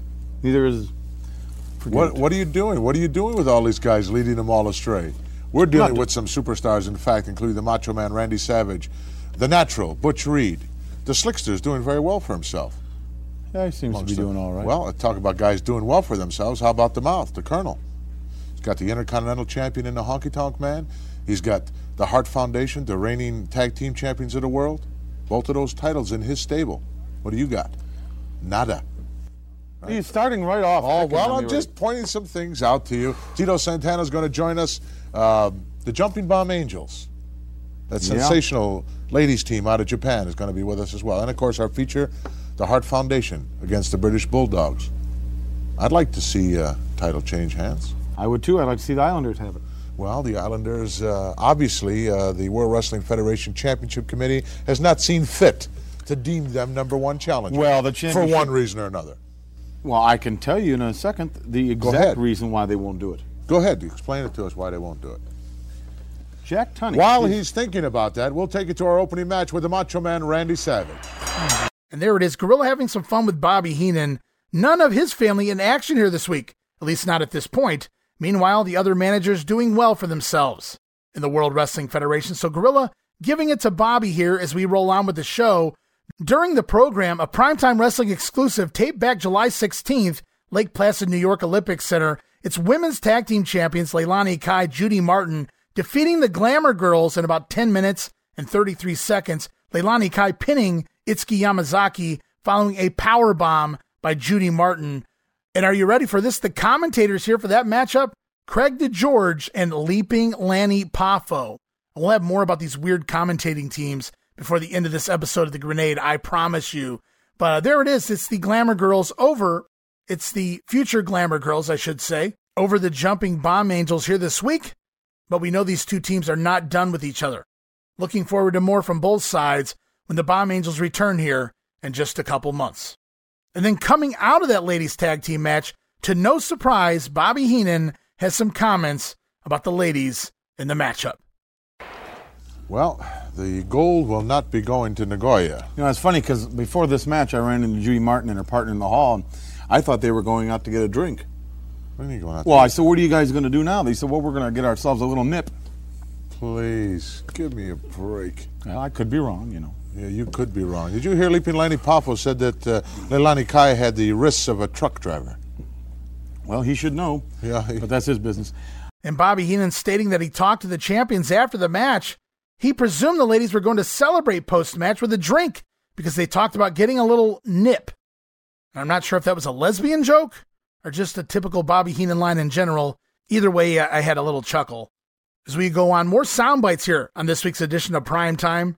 Is up next, Bobby Heenan made a few calls, maybe did a little bribing as well, to get one of his Heenan family members here on TV this week, and it works, though it's not the one he wanted. Heenan claims he had tried to talk someone into replaying the matchup from last week with ravishing Rick Rude over Jerry Allen, but instead, Gorilla Monsoon informing him it's a different match. I, I can't believe it. I, what? You arranged for this upcoming. You know what we're going to see now? Well, knowing what's going on in the back, probably nothing. But no, um, we're going to see Rick Rude, ravishing recruiting No, Jerry. no, we're not. We're going to see Hercules Hernandez in Madison Square Garden against Billy Jack Haynes. No, no. I talked Yeah. to the short guy with the beard, the little guy, the little runt back there. He told me he's going to put on ravishing Rick Rude. This is the one where Herc gets his clock clean. No, no, we're not seeing yeah, that. we are. Don't wrap me up. Let's go to. Madison Square Garden right now as we join in progress. Compliments of this gentleman. Hey, Fuzzface. This man. Talk about torture chambers in Madison Square Garden. Hercules Hernandez really battling it out with Billy Jack Haynes. So, I would say he's ahead in points. What would you know about points? Easy. I bet on a nag once at uh, Aqueduct. Please give me a break, brain. We'll be back with the you exciting don't- conclusion you in don't know just her. a moment. I can't believe. Tell tell him what you told me off the air about the horse that you bet at Aqueduct. Old soup bone? Yeah, he went off at twenty to one and committed three thirty. No, closer to four. Closer to four. Let's go back to Madison Square Garden He ringside. had a for- 240 pound jockey on him. That's the trouble. Please. That's good. I told you you wouldn't like it. What It kind, of money, amazed what kind of money did you spread around in there? Couple two dollar bills? No, but I'll have not, those guys will not be here next week. Which guys? Those the two uh, two bearded wonders. Yeah, the Smith brothers in the back room there. They'll be gone. Oh, maybe we will, in fact, uh, next week get a chance to take a look at the uh, Wouldn't hurt to get a whole new crew if you really think about the it. The Hamburger King, The Hamburger King. King Kong Bundy, fast food king, isn't The he? that- fast food king. Isn't that his title? No, it isn't. He's King Kong Bundy. Oh, Only goes to nothing but the finest restaurants. yeah, McDonald's, Wendy's, and Burger King. So Bobby Heenan thought he got one over on Gorilla on the WWF production staff, somehow squeezed one of his Heenan family members in action here this week on TV. But it wasn't the match he wanted. It wasn't Rude over Jerry Allen. Instead, it was the mighty Hercules taking on Billy Jack Haynes, a match that ends in a draw. And Bobby Heenan promises the people in the production studio that chose this match won't be working here next week. As I have one more sound clip lined up for you here this week on this edition of Primetime Wrestling, it's the outro. We're ending this week's episode. Bobby the Brain Heenan bribing Gorilla Monsoon to admit the Brain is the host of Primetime Wrestling. Okay, admit I'm host. What for? You're not. You saw what happened when you went back to control room? Nothing. You know what I was dealing with back there? Yeah, Nothing. I know who you were dealing with. Well, folks, that wraps it up for another week here on Prime Time. I've certainly had a good time. I'm sure you have too. Uh, I don't know how good a time you had. Well, I'm the host. You can admit it. Why should I admit it? You got a price. What would it make you say I'm the host? You don't. You don't have that kind of money, Brian.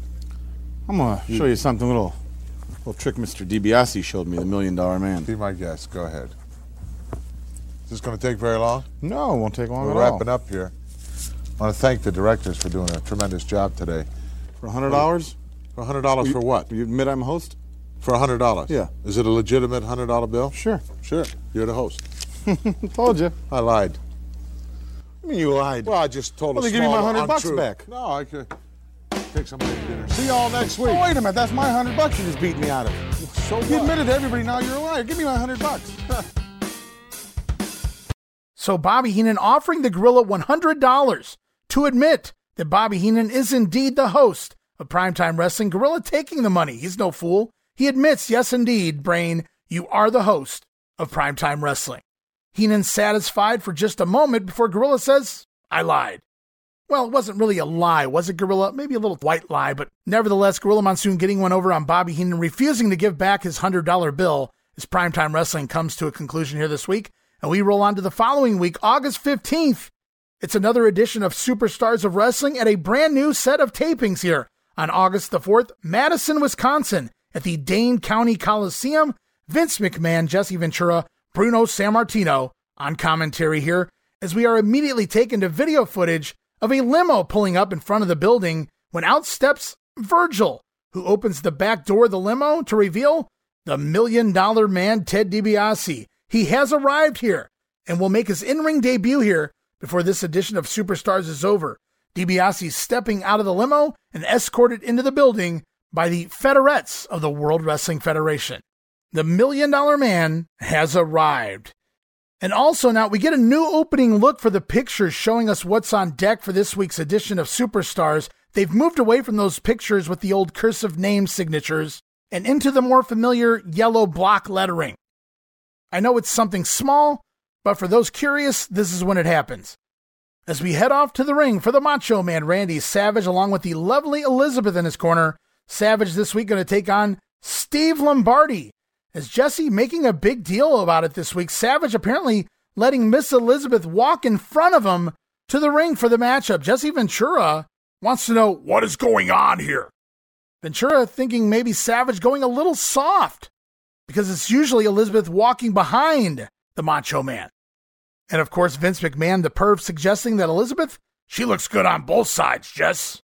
As we get an insert promo from Miss Elizabeth here, she says she's not involved in the battle for Bam Bam because while he's likely a great wrestler, he's not the hottest property in the WWF, that being the Macho Man. And as the match gets going, Steve Lombardi playing the aggressor here, flinging the Macho Man for a nasty bump over the top rope and out to the floor. But Savage grabbing Lombardi by his ankle, yanking him to the outside, slamming Lombardi down on the floor, and then Macho going up to the top rope, double axe handle off the top to the outside, then back in the ring for the flying elbow. Gonna get the Macho Man the win, two minutes and 38 seconds. So a couple of subtleties here, but it's clearly happening, guys. A good guy Macho Man on the way. Too cool for school. Yeah, like it. Aha! Macho Man doing his thing. Is up next. Another update this week with Craig DeGeorge. This time going to talk about the recent mishaps of the one man gang in the ring. Remember, it was last week, the gang laying out three job guys as well as one of the WWF officials with his gourd buster finisher. And here this week, we've got this soundbite lined up to find out what the president of the WWF, Mr. Jack Tunney, is going to do with the one man gang. Hello, everyone. The massive one man gang is in the spotlight this week, and I guess you might joke it's kind of hard to miss him. I mean, the guy's 400 pounds. We don't need binoculars with this fellow. Now, the gang made its presence felt last week in a costly way. He decided to drop anyone, and I mean anyone who entered the ring, with that punishing front suplex of his. We've already, he's already done Whoa. Ooh, no, come on. Wait a minute. The referee's going to get one, too. I don't think anybody got the guts to get in that ring. Why don't you run down there, Bruno? Ooh, no, look at the way he folded up that guy. Oh, my. Now he's going to get Dusty Wolfe and do the same thing to him. Look at this. I love it. He's beaten three guys and a referee. Well, if the gang wanted attention, he has it now, but not at a cheap price. WWF President Jack Tunney made that quite clear. After reviewing the footage of last week and the one man gang's total disregard of the WWF officials in the ring, I've informed the one man gang that he's been fined $10,000 and been put on a probationary period of 30 days. And if in the future anything such as this goes on, more severe steps will be taken. Mmm, some stiff numbers. You wonder if the gang has been hanging out with the million dollar man lately, not afraid to cough up the dough for his actions. But as you heard, Tunney will not hesitate to levy a suspension. Now, the Doctor of Style, who I'm sure has a major role in this whole thing, well, he made a few of his usual brash comments. Yo! Who does this man think he is? $10,000? Yo, that's a lot of money! Especially for a first offense. Hey, and everybody knows you ought to be able to get away with anything the first time. But do you want to threaten this man, dude? Well, let me tell you something. He's the most threatening individual in the ring today, Jack. Well, Slick and the gang look as if they have big plans, and with the growing list of X's in the win column, no doubt about it, this 400 pound monster could be a candidate for major title contention. With Update, I'm Craig DeGeorge. So there it is Jack Tunney finding the gang $10,000 and putting him on 30 days of probation here. And if this ever were to happen again, Tunney says that stiffer penalties will be presented. Then on the other end, we're here from the Doctor of Style and the gang. And they don't even seem affected by the threats of the WWF president or the $10,000 fine because the gang means business and obviously he's on his way to WWF title matches in the next several weeks and months here on the house show. So you got to have that badass heel here in the gang.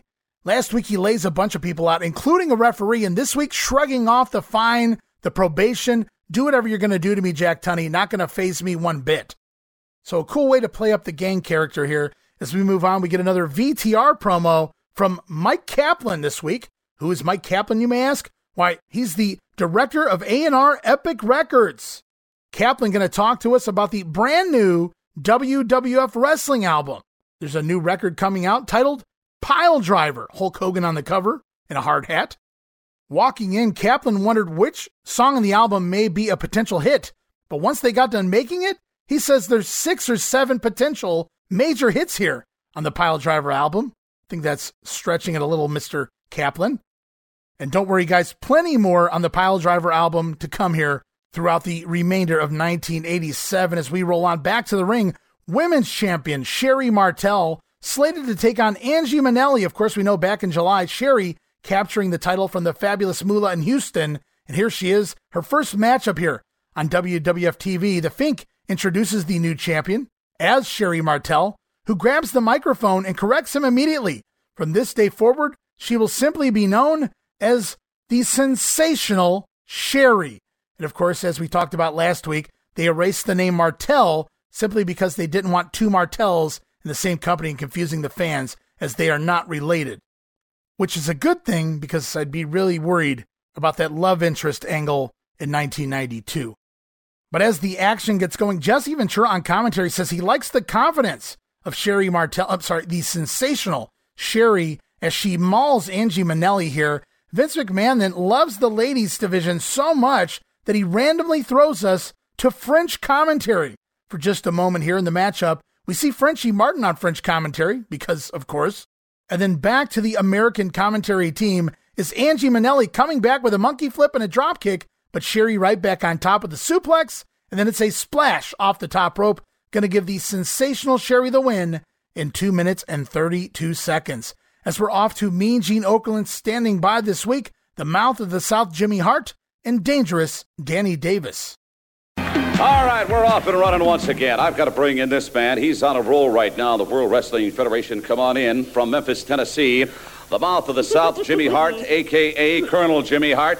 And uh, I noticed a lot of people around the country calling you a, a number, of, a variation of different names. Hey, watch, I know what you're trying to say. Come on, I want you to spit it right out there. You know, you're jealous. You're like everybody else in the WWF. You're jealous of Jimmy Hart, aren't you? You're no. like all the managers are jealous of me. All the other wrestlers are jealous of the Hart Foundation, Dangerous Danny Davis, and of most of all, the Honky Tonk Man, aren't you?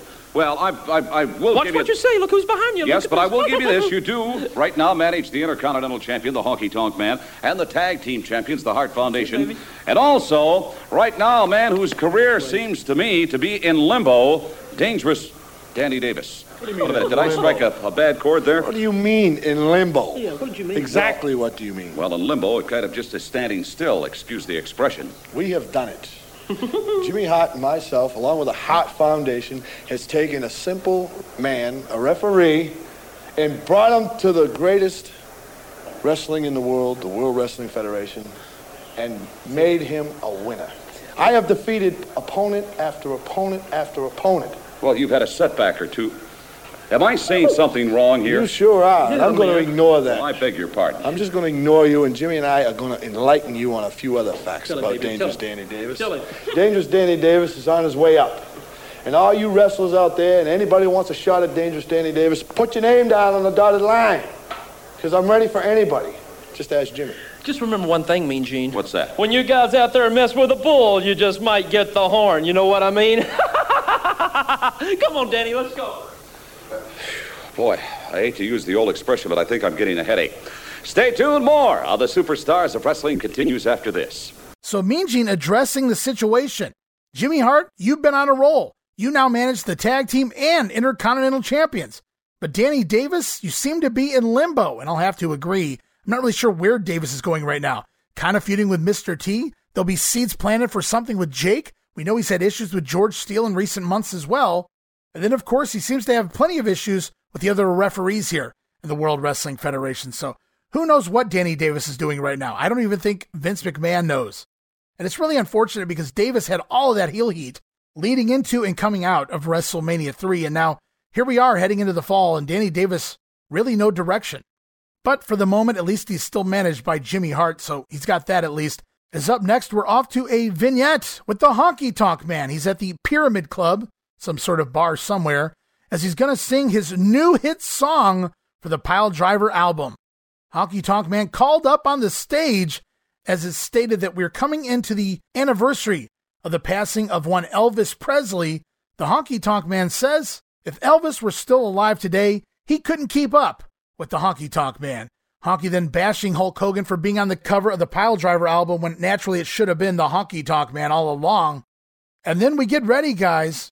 It's time. Honky Tonk Man getting ready to sing his brand new song, his brand new cut on the Piledriver album, but there appears to be some sort of an issue with the tape, and we cut away just as he's ready to sing. So I guess we'll have to wait for the album to be released. As we head back to the ring, more action. Jake the Snake Roberts here this week taking on Dave Wagner. And we get an insert promo from Dangerous Danny Davis here again. He says things are getting out of hand here in the World Wrestling Federation. Jake the Snake bringing snakes to the ring? That would have never happened when Davis was an official, even though it did for about 10 months. But Dangerous Danny putting his own spin on things there. Davis questioning all of the official decisions going on right now in the WWF as it is the DDT by the Snake Man. Going to give Jake the win here in 2 minutes and 36 seconds. And then it's back to Mean Gene once again, this time standing by with one half of the former tag team of Orton and Muraco. Here's the cowboy, Bob Orton. All right, something happened here over the past couple of weeks, and I, I saw this thing actually kind of growing. There's dissension, obviously dissension in the ranks between the magnificent Muraco and my guest at this time from Kansas City. Come on in. Ace Cowboy Bob Orton. I don't know, maybe we should have an explanation. What in the world happened to you and Don?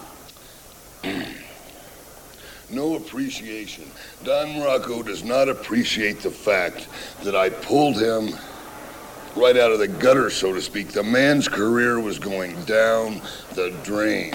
I almost had to hand feed him, spoon feed him, get him back. And then all of a sudden, that magnificent Muraco, the ego took over again, see?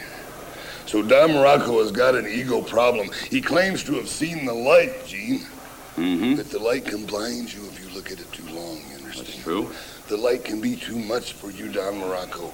I'm too much for you, Don Muraco. I'm the man when your career was on the blink. It was about ready to self-destruct. Brought you back from almost a dead man. Treated you like a brother. Took care of you. And look what I get in repay. You seen what he tried to do. Tried to embarrass me on television because of that ego of his. He tried to suplex off the top rope. Santana, I believe it was. I can't even remember. I'm so messed up with this whole thing. You know, when you put so much into a man, when you try to help a man so much, and he turns around and bites you on the ankle, like Don Muraco did me, it hurts.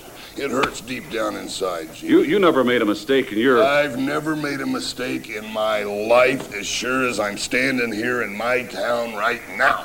All right, I just wanted to ask the question. I thank you. Ace Cowboy Bob Orton, one of the premier superstars of the World Wrestling Federation. So it's pretty obvious by this point. There is clearly dissension between Orton and Muraco. Orton stating that Muraco simply had no appreciation for Bob, who pulled Muraco out of the gutter and brought him back to the spotlight. It's time Orton put Muraco in his place, and thus the feud is on. A tag team no more, as the magnificent Muraco clearly going to be making that babyface turn here any day now. And up next, the battle for Bam Bam continues. Jesse Ventura standing by this week with luscious Johnny V.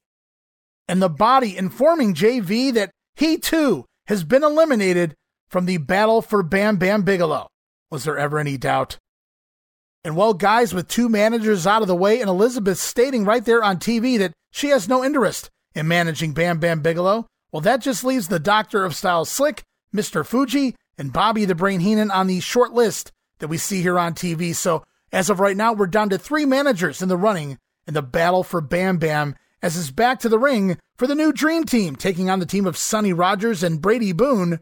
No Johnny V here initially in the corner, as he's still likely backstage licking the wounds from the news of Jesse Ventura telling him he's eliminated for the battle for Bam Bam Bigelow.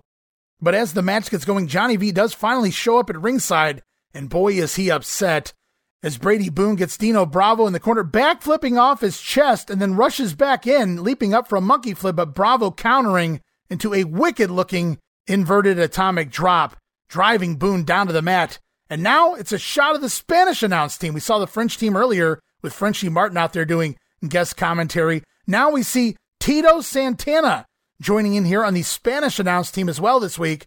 And you guys may be asking, what the hell is going on here? Well, I promise you guys, before this edition of Superstars is over, this will all make sense. And as the action goes on, Brady Boone getting in that double backflip into a drop kick, but then tagging out to Sonny Rogers, who comes in and immediately misses his own drop kick on the hammer Greg Valentine. Bravo then in with a nice back suplex and then the side suplex as well, driving Rogers down to the mat. Valentine tagging back in, dropping the big hammer, the big elbow drop before locking in the figure four. And it's the new Dream Team scoring the win here three minutes and two seconds as the crowd goes mild. Safe to say the new Dream Team experiment almost all but over here. As we're off to another special interview conducted by Craig DeGeorge up on the staging platform. This week it's with Bobby the Brain Heenan and ravishing Rick Rude. And Heenan putting over Rude's physique here as the greatest in wrestling history and states that the ravishing one was welcomed with open arms by the entire Heenan family. Meanwhile, Craig DeGeorge mentioning that there was one member missing from that welcoming committee, that being Mr. Wonderful Paul Orndorff, the same Mr. Wonderful who has fired Bobby Heenan in the past. Is Bobby Heenan once again no longer associated with Mr. Wonderful? The brain refuting such a thing, stating that Paul has been busy and on vacation, but Heenan promising to have Orndorff here next week, and that Mr. Wonderful will gladly admit to the world that it is Rick Rude who has the greatest physique in the World Wrestling Federation and all professional wrestling. And I wrote, well, it's a little abrupt, but I guess it needed to be done since the gimmick's so similar, Orndorff and Rick Rude. And Mr. Wonderful going to admit that Ravishing Rick Rude has the better body? Spoiler alert, guys. Happen not gonna. Bobby Heenan promising to present Mr. Wonderful Paul Orndorff to the crowd and then have Mr. Wonderful himself declare Ravishing Rick Rude the better body. Can't wait to see what comes out of that as we roll on back to the ring singles action this week for Rick Martel. No more Can Am connection here. Tom Zink gone. Rick Martel going one on one with Barry Horowitz. As we see an insert promo from Bobby Heenan and the Islanders, they threaten to put Martel out of wrestling for good. A lot of that going on right now. As the match gets going, Martel cartwheeling around a Horowitz attack. We wind up with some fun back and forth action between the two before Barry whipping Rick into the corner, and it's a Martel reverse crossbody off the middle rope. Going to get the win here, 2 minutes and 27 seconds. Fun little TV match by Martel. But post match, it's the Islanders to the ring, surrounding Martel and then attacking Haku and Tama from opposite ends. Martel never stood a chance. And the Islanders looking to put Martel out permanently here, beating him down to the mat, when out of nowhere, from the Spanish commentary table comes Arriba! Tito Santana out to the ring. Tito rushes in the ring in his suit clothes and cleans house. Haku and Tama bail as Santana making the save and aiding Rick Martel, helping him up and walking him back to the locker room, and Rick Martel looking super appreciative of Tito Santana coming to his rescue here. And thus, guys, if you don't know by now, you have witnessed the beginning of Strike Force. So sorry to say, Hillbilly Jim, you'll have to find a new token partner. Tito Santana going on to bigger and better things. But funny story, too, here. Tito Santana said that Vince's original idea for the team name was not Strike Force, but rather Border Patrol. Of course, Martel being from Canada, Tito being from Mexico. I mean, maybe they could have been the Mexicans, right? But the Border Patrol, Tito had to explain to Vince McMahon what exactly the Border Patrol was and what was going on at the time. And still to this day, lots of issues with the Mexicans crossing the border into the United States, amongst other things going on down there as well. So, needless to say, Strike Force was born. Tito Santana and Rick Martel going to form an alliance here, we'll see very shortly, and take on the team of the Islanders. Up next here on TV, it's off to the Music Man himself. Also, one of the WWF announcers for many of the past Philly Spectrum shows. I'm talking about Cal Rudman here and Killer Cal putting over the Piledriver music album. And as the show goes on, we get a promo from the British Bulldogs, and we haven't seen much of them lately as the WWF finally sending Dynamite Kid home to try and heal up from his back injuries all the way back last December. How kind of you, Vince McMahon. And here it is, guys. For weeks now, the Bulldogs have been telling us they've been swearing that Matilda can talk.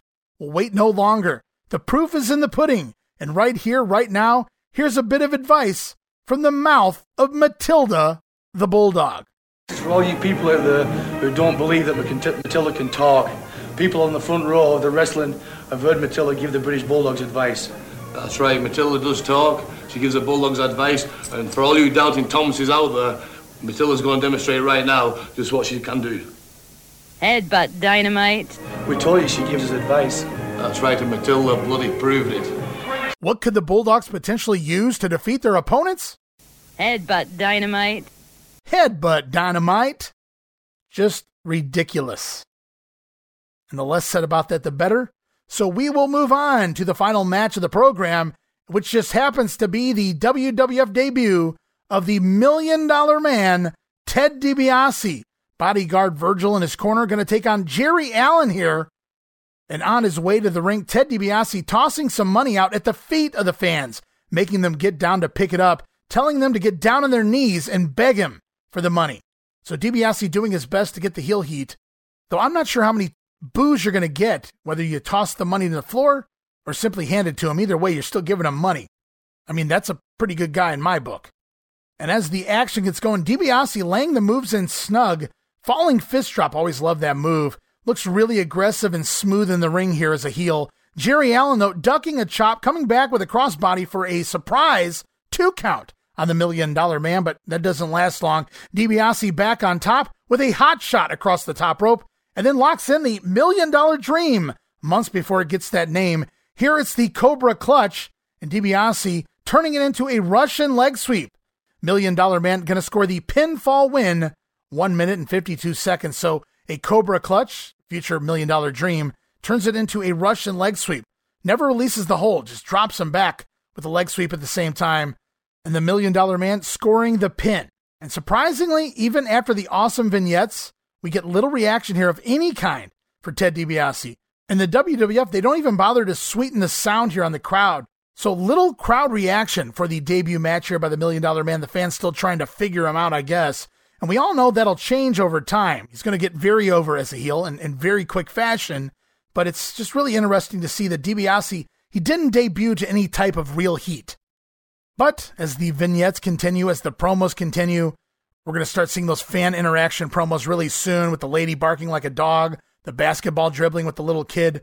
Those are really going to play pivotal parts into getting DiBiase more over as a heel. And not to mention, like I said, great promos and great in ring work. The total package was Ted DiBiase.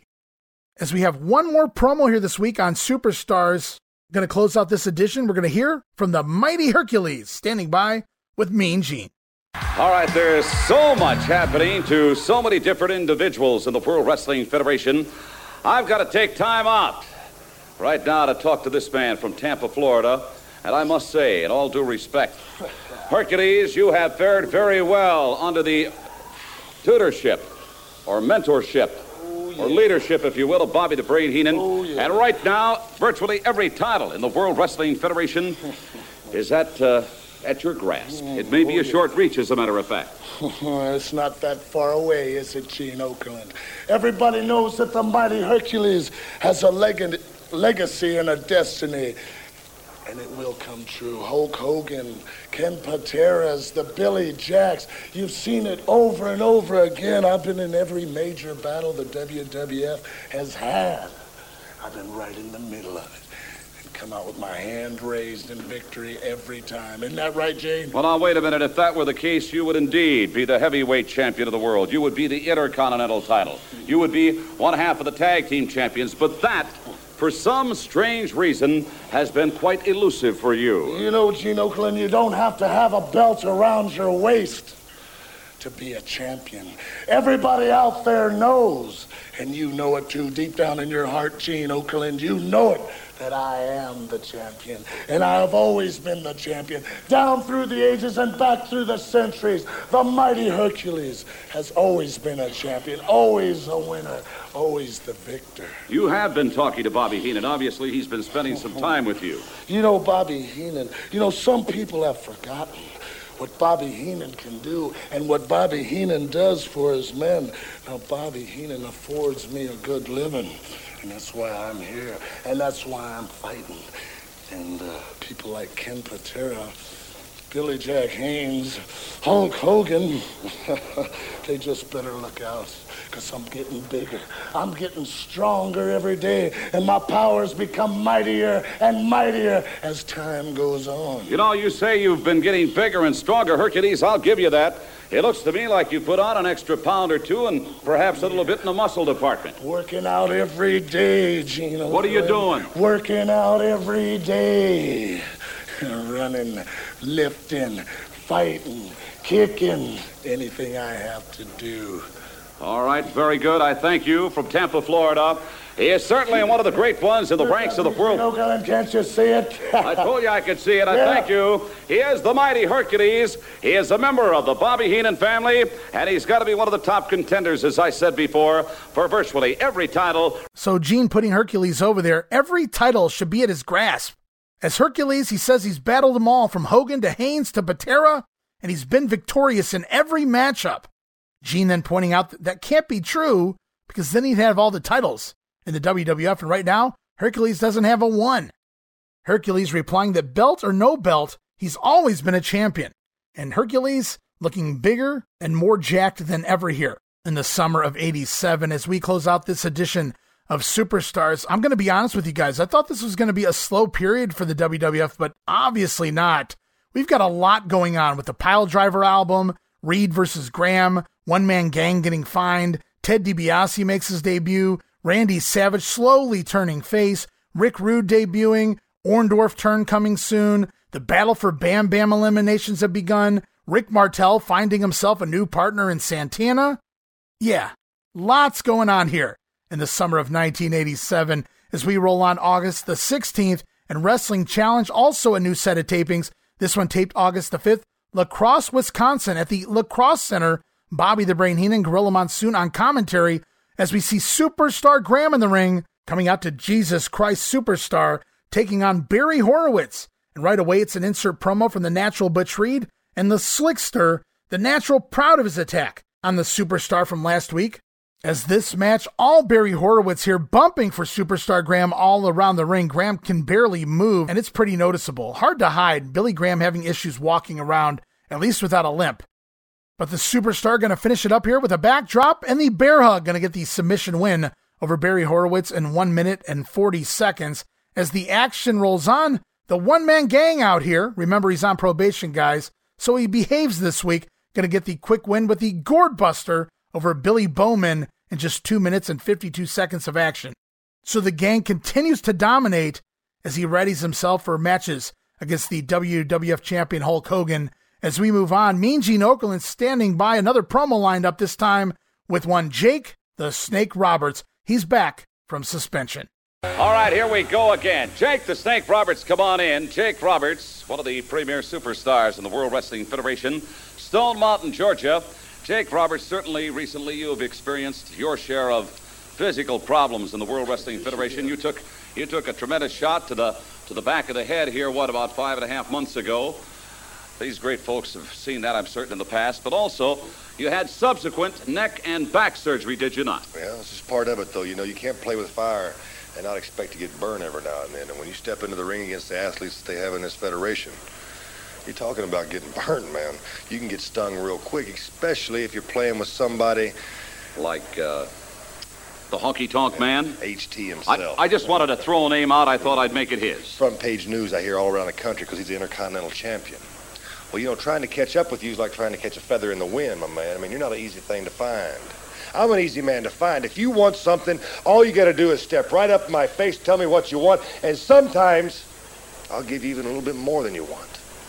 But with honky tonk, you know, locking a guy up like me for five and a half months, slapping my wrist and telling me to sit in a corner and wait, that's rough. Because it starts stirring inside, and when I start stirring, it's like a volcano building. You know, all of that perhaps would be worth it if you reflect back on it. If you were to be the Intercontinental Champion of the world. I'm not an easily satisfied man. You know that. It takes a lot to make me happy. And taking that title would mean a lot for a lot of people. But the most important thing to me, the biggest goal I have, is to take you, Honky Tonk, and share some of the abuse that you've given me. And I will. I suspect you will, Jake You know Roberts. I will. From Stone Mountain, Georgia, Jake the Snake Roberts, one of the greats here in the World Wrestling Federation. And there it is, Mean Gene talking Jake's recent back and neck injuries and his subsequent surgery, which I'm pretty sure he refused to have. Jake then talking about his recent feud with the Honky Tonk Man. So here in this promo, they play up the most recent feud for Jake Roberts, but Honky already moving on, moving away from that, as we'll see here any week now. And Roberts, he has to start from scratch after his time off from all the injuries and his suspension. But as we'll find out, they're not going to keep Jake down for too long. As we move on with the show, the Birdman, Koko B. Ware, taking on Brian Costello, and Koko looking good in there as always. Quick and fun stuff by the Birdman, per the usual. Lots of hard selling here on commentary by the Gorilla that Koko singing the feature song on the new Piledriver music album. Can't wait to hear that one. Fairly lengthy squash match here by the Birdman before the missile dropkick right to the face of poor Brian Costello and the Ghostbuster. Gonna get the win here in three minutes and 22 seconds. As we move on, we got Mean Gene lined up another promo here with the sensational Sherri. No, wait, right now she's still Sherri Martel. All right, stay tuned. We're going to get you back up into the ring in just a moment or two for more exciting World Wrestling Federation action. Certainly, history was made in Houston, Texas. The date, July the 24th, 1987. The long-time ladies champion, the fabulous Moolah, dethroned by my guest at this time from New Orleans, Louisiana, Sherri Martel. Welcome aboard, and congratulations on winning the title. Well, uh, Mr. Gene Oakley, I'm going to take this belt off here because I feel a little bit uncomfortable with it around my waist. However, I want to take it off so I can let any and every woman out there in this wrestling profession, I want you to put your eyes on this, ladies, because this is Sherri Martel's. This is mine. And any of you feel that you are even worth two cents of the gold that I hold here in my precious arms. I want you to come out here and try to challenge me for this title because I will stop at no one and All right. nothing. On that subject, let's talk about the potential challengers. First and foremost, you've got to offer a return bout to the fabulous Moolah, I would assume, Ms. Martel. The fabulous Moolah, I will be glad to give her a rematch because I will show one time that I am the number one woman in the world. I have the number one body. I have all of the wrestling talent. I can cook. I can do anything? Gene. I can do anything. I can cook anybody anything they want to. And mostly, ladies, I will cook any and every one of you that try to take this prestigious WWF belt from me. All right. Well, uh, certainly is a pleasure talking to you. And once again, congratulations. I know we're going to be seeing you around the horn. Sherri Martel is the brand new ladies champion. You've got to be delighted. I am absolutely delighted. I just party every night because I'm so happy because I have Is this that right? belt. Do you do you do cook? I cook anything. Okay. uh, Thank you very much. She's the new ladies champion. We're right back. Wow. There it was, the sensational one still being billed when this was recorded as Sherri Martel here. She's ready for all comers. She says she can wrestle and she can cook. And Leilani Kai recently verified that on Twitter, giving away Sherri's pizza spaghetti recipe from back in the day. And of course, the perverted mean gene there taking the word cook to mean something entirely different. As we roll on, we get the replay of the team of Powers and Roma over the Hart Foundation on a reverse decision courtesy of Mr. T.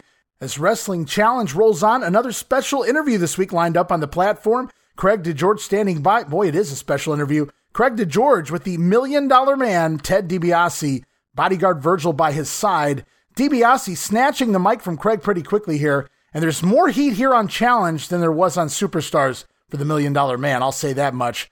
DiBiase letting everyone know that he's rich and we're poor. But he can be a generous man sometimes, and he brings up a female quote unquote fan here stating that you look poor. I had to pop for that one. And contrary to years of speculation, this woman is not Linda McMahon, guys. I don't care what you say. Though Bruce Pritchard has stated she did work in the office, I do believe, but definitely not Linda McMahon. And yes, even when I was much younger and I saw this for the first time in a long time, I too thought this was Linda McMahon, but that is simply not the case here. Sorry to bum you guys out, but DiBiase bringing this lady up onto the stage, offering her $300 to bark like a dog, but not just bark like a dog, get down on all fours and bark like a dog, because that's how a dog barks. And the lady obliges, down on all fours and barking into the microphone. Woof. But not nearly good enough, says Ted DiBiase. He wants to hear a chihuahua bark.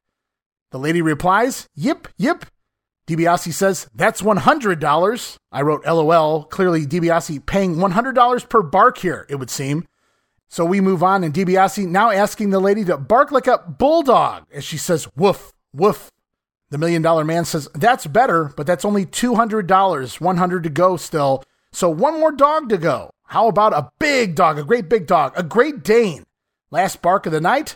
Rough, rough, says the lady. I can't believe this is happening. So Ted then asking Virgil if he thinks she earned the $300. Virgil apparently says no here because DiBiase says, well, neither do I. DiBiase then turning to the crowd, calling the lady and all of the fans suckers as he keeps the money for himself. I wrote, what a douche.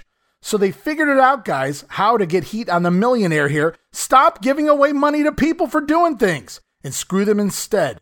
Keep the cash for yourself. That's how you remain the million dollar man.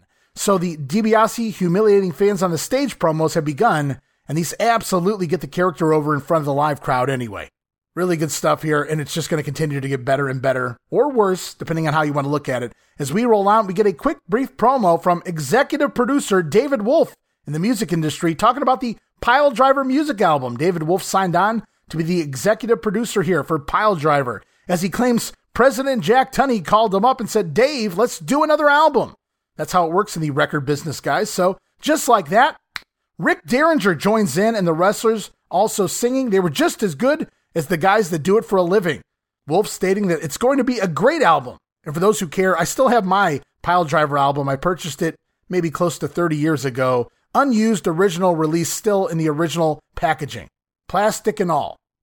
And David Wolff, he knows the shtick, guys the manager at the time of one Cyndi Lauper, and he was also part of the entire rock and wrestling era a couple of years prior. So David Wolff knows all about the WWF as we roll on back to the ring. Ravishing Rick Rude in the ring here.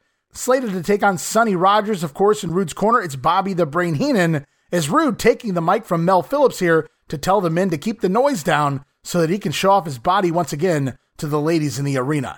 Luscious Johnny V then returning to commentary stating that you can wash your socks on Rick Rude's abs. Johnny V really taking a liking to this put together man, ravishing Rick Rude. And rather than an insert promo here in this matchup, we get an insert body shot of Rick Rude's abs instead. So the insert promo window turns into a shot of Rick Rude's abs.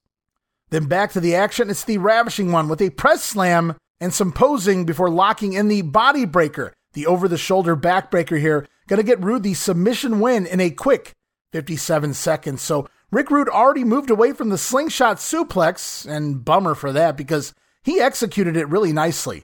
And I never liked the body breaker finisher for Rude, and I get it was following in the footsteps of Superstar Graham and even Jesse Ventura, but Rude never looked big enough for it. It just never came off like a finisher to me when Rick Rude did the move. And as good as he was, a flashier move like the slingshot suplex was always a better fit. Rude was doing the DDT and Crockett, of course, coming over. You can't do the DDT here. Jake Roberts already has it.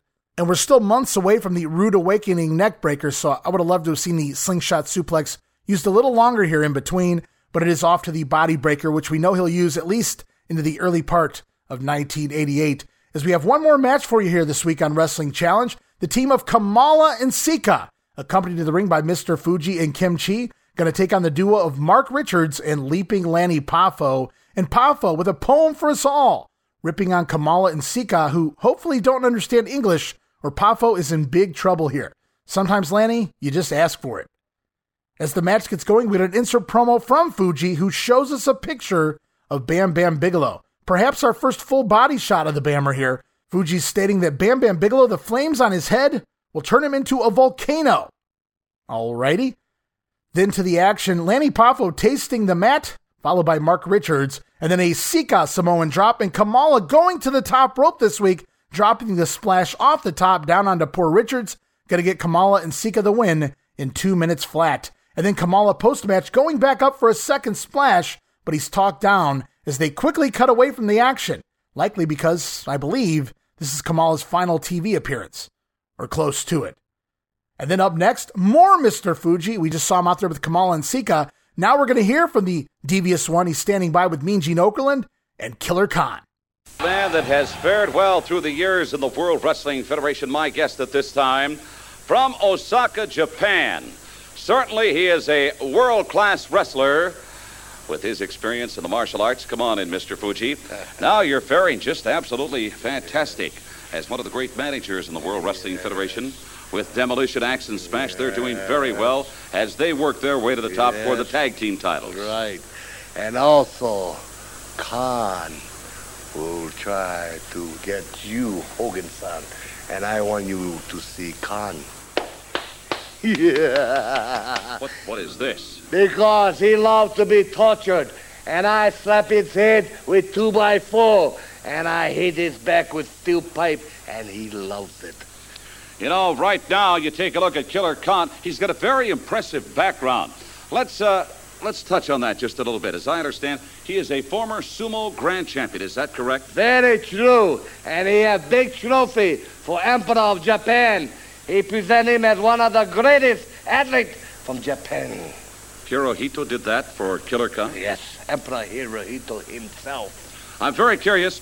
What kind of regimen do you put this man on on a weekly basis? What kind of what kind of uh, work do you have him do?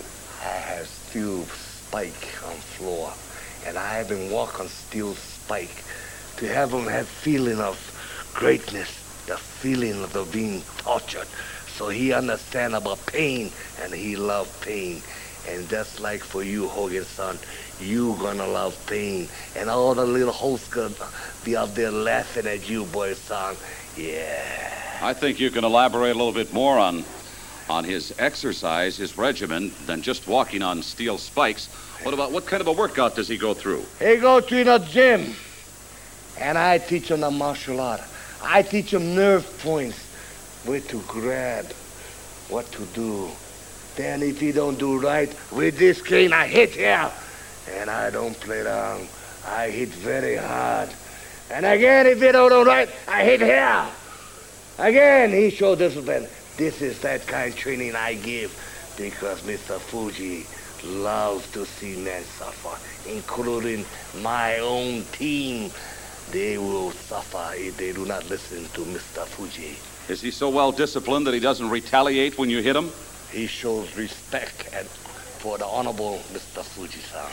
And he even received uh, some kind of accolade from the Emperor of Japan, Hirohito? Very, very true. All See, right. see? Thank you, Mr. Fuji. And uh, one of the greats from the Far East, Killer Khan. So Fuji says he cracks Khan's head with a 2x4 and his back with a steel pipe. He even makes the killer walk on steel spikes because Khan loves the pain and torture, and Fuji loves dishing out the pain and torture. Very good, boy san. As we come back from break, we see poor Mark Richards being removed from ringside on a stretcher after that top rope splash from Kamala, the first one he's hit basically all year, and ironically, the last. And that'll conclude Wrestling Challenge as we move on to primetime wrestling for August the 17th. Hosted by Gorilla Monsoon, Bobby the Brain Heenan. As we kick things off here in the intro, Bobby Heenan wanting his $100 back that the Gorilla stole from him last week. What a blockbuster we have this week, Brian. You Yes. have a clue as to what we're doing? This I have a clue what we're doing. I'm trying to find out how to get my hundred bucks back. 100 bucks. The one you beat me out of last week. Oh, that's so minimal. Doesn't amount to what's a hundred dollars? You're right. to you. You're right. What's a hundred bucks? It's I- nothing, right? I don't care about a hundred bucks. Uh, I drop that much in we could- tips three, four times a day. It Don't mean sure. nothing to me. Give me a break. Junkyard Dog, our feature match this week against the one-man gang. Should be interesting to see uh, if the dog can handle this uh, 500-pounder. I don't think the dog is going to be able to power slam this guy. It'd be interesting. uh, I think his best could. bet would be to put his tail between his legs and head back to the kennel. Speaking about mutts. Well, this guy might make a good uh, opponent for King Kong Bundy. The gang? Yeah. Be interesting. It would be a heck of a Of course, they'd have to reinforce the ring and everything. Right, and they'd have to move ringside back around 12 rows, but Bundy would uh, emerge victorious because I'm his manager. I'm going to take a look at uh, your latest find this week as well, Ravishing. Oh, ravishing Rick Rude.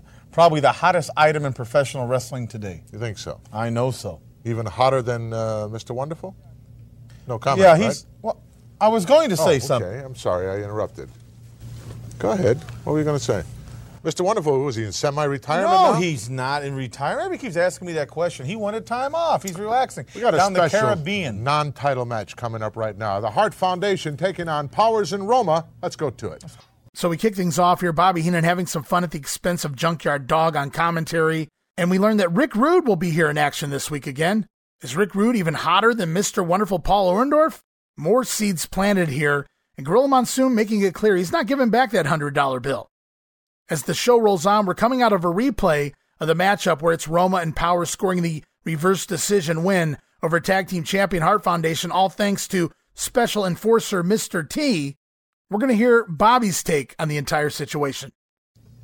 Mr. T exhorting some of that power given to him by Jack Tunney, What pitiful judgment. president of the World Wrestling First of all, what happened there, Bret Hart dropped the man and he went to extend his legs for more leverage, and his toes merely hooked the top rope. accidentally. Accidentally. But let's say deliberately he meant to do that. The most a referee can do is not reverse the decision, but have the match continue. Neither Hart nor Neidhart were pinned. That was a complete bad call on T's part, who was incompetent to not only be a referee, but to be a subhuman. And then on the other referee's part, you know his job. You know what it says in the record book? Yes, I do. Yeah, it says Powers uh, and Roma. Powers and Roma defeated the Hart Foundation. It's not fair. in a non-title matchup. Doesn't say anything about special appearance by Mr. T or anything of that nature. Just says Harts were defeated by Powers and Roma. And then everybody blames me for Sounds things sort that of definite, doesn't it? Sounds rather terminal. Yeah. You're going to have to deal with this, and all the members of your family are going to have to deal with Mr. T. So Bobby Heenan arguing there, Mr. T getting involved, but what does the record book say at the end of the day? Powers and Roma the winners. And it will not state special appearance made by Mr. T. Powers and Roma the winners over the Harts. Sounds definite, says Gorilla. The brain says, sounds terminal. We go on. Couple more sound bites left here for prime time this week. Craig DeGeorge now standing by up on the interview platform, going to get a primetime exclusive interview with the latest manager here in the WWF. It's the debut of Sir Oliver Humperdink. Manager is a very important part of the world of professional wrestling, as the brain is well aware. And I'm sure that, uh, in fact, in my travels, I talk to people all the time, Bobby. And one of the questions is, how do I become a manager? Well, seems to be an abundance of managers right now in the World Wrestling Federation. And a new arrival on the scene is someone, uh, I think, in your opinion, leaves a lot to be desired. Well, the man is world famous. He set a reputation for himself. Personally, I don't get along with the guy and I don't like him. He's trash as far as I'm concerned. Well, uh, he doesn't speak too highly of you either. Let's go to Ladies the Ladies and gentlemen, I'd like to introduce you to the newest manager here in the World Wrestling Federation. Welcome, please, Oliver Humperdink. Good to be with you, Craig. Good to see everybody here today, and it's good to be in the WWF. Let me tell you something now. I've been a wrestling manager for a long, long time, and there's one thing I don't like, and that's how all managers get a bad name by a few clowns. Now you got Johnny V, you got Jimmy Hart, you got old, uh, what's his name, Mr. Fuji, and the Slickster. They're all right in my books. They don't really bother me that much, but there's one guy I can't stand. I mean, he's running around here shooting his mouth off all the time. And whenever he's around, managers like me get a bad name, and I'm talking about the one and only Weasel Bobby I don't like Bobby Heenan. I don't like him now. I didn't like him then, and I'm not going to like him next week. So anyway, Bobby Heenan, in my opinion, gives all wrestling managers a bad name. Bobby Heenan is a liar. Bobby Heenan is a thief. Bobby Heenan doesn't even wait to call his mother. That's how bad this guy is. Bobby Heenan has stabbed every major professional wrestler at one time or another in the back. I know for a fact that this guy has cheated a lot of guys out of a lot of money. And Bobby Heenan, in my book, you are lower, you are lower than a snake's belly. And I am personally out to here with guys like Bobby Heenan. I, I think we get the message, uh, Mr. Humperdink. Hey, hey, you want to know the definition of a weasel? There's a weasel right there. Who do you think you are making your first appearance in the World Wrestling Federation and belittling me in front of the great sport that I built? Belittle you because it's so easy to do. Hey, hey, I'm talking to you. And I want you to get something straight. Let me tell you something, redhead. Humperdink, if you think you're going to walk right in here and make a name for yourself at my expense, you're darn wrong. Because before you, there's been others, and I'm still here. And I'm going to tell you another thing. Nobody dressed like you're dressed with long, straggly, lousy-looking red hair and this beard. Why don't you shave it a little bit? Listen with my beard for you. Nothing like being put in your place. The only reason I didn't leave him laying there on that ramp out cold is because he pushed me off, took a cheap shot about six or seven feet, and I kind of wrenched my back there. I'm okay now. But the day's going to come when that punk's going to get in my face again. And you're going to see no more red fur on that face, no more red hair on that face, or those lousy looking, buggy looked eyes sticking out of his skull, that frog face looking geek, because I'm going to get him down and make sure that he doesn't come on his first debut in the World Wrestling Federation and try to make a fool out of me. He took a lucky shot. He okay, did. you got one. I'm going to get the rest. You know all the things. I listened very carefully to all the things he said about you. Yes, he is a liar. He, he recognized you. He knows you very well. And I know him very Obviously, well. Obviously, you've had some run-ins in the past. Never have, but he's jealous of me. He's jealous of me because I'm the premier manager in the world of professional wrestling. You're the what? Premier manager in the world of professional That's wrestling. what you said. So Oliver Humperdink taking issue with the brain, or so it would seem here, and out comes Bobby the Brain Heenan. So Humperdink says it's guys like Bobby Heenan, the weasel, who give managers a bad name. Bobby Heenan coming out to confront the quote unquote frog faced geek, leading to Humperdink shoving Bobby Heenan off the platform. That's what happens there at the end of that promo, if you guys are curious. Now, don't worry, the brain landed on his feet but sold his back. Maybe he strained his back on the way off the platform. Surprised he didn't sell that neck injury. Neck brace all over again here, but Oliver Humperdink here in the WWF, and apparently he's going to become a babyface manager. Very intriguing. And that interview segment recorded on August the 4th in Madison, Wisconsin. As primetime goes on, we're coming out of a Rick Rude squash, getting a nice win here over the Cowboy Scott Casey. Gorilla Monsoon telling Bobby Heenan that Rick Rude needs to buy bigger tights. I'll admit they're a little short, a little tight here, a little too small in this particular matchup. And Bobby Heenan going to respond. You know, as his manager, you have certain responsibilities, do you not? Yes, I do. One of them, uh, one of the paramount ones, should be to get the guy some tights that fit him. This is a family program, you know. Well, Scott Almost Casey's fault. He kept X-rated pulling there. on the man's tights. That's what happened. He broke the elastic, and that's Scott Casey's fault. Trying to gain an advantage because he was guy's in pants were too small for him. Scott Casey's. Rick Roots. Oh, no. And as his manager, I hold you directly responsible for that. What am I now in charge of? Pants and tights and trunks? That's part of the uh, managerial duties, is it no, it is not. I'm not in charge of trunks, I'll tights, check with socks. Oliver and see if that's true. Oliver, true. oh, don't. You better check with him right now because he's going to be around here long. well, you, you giving me your phone? I don't need the telephone.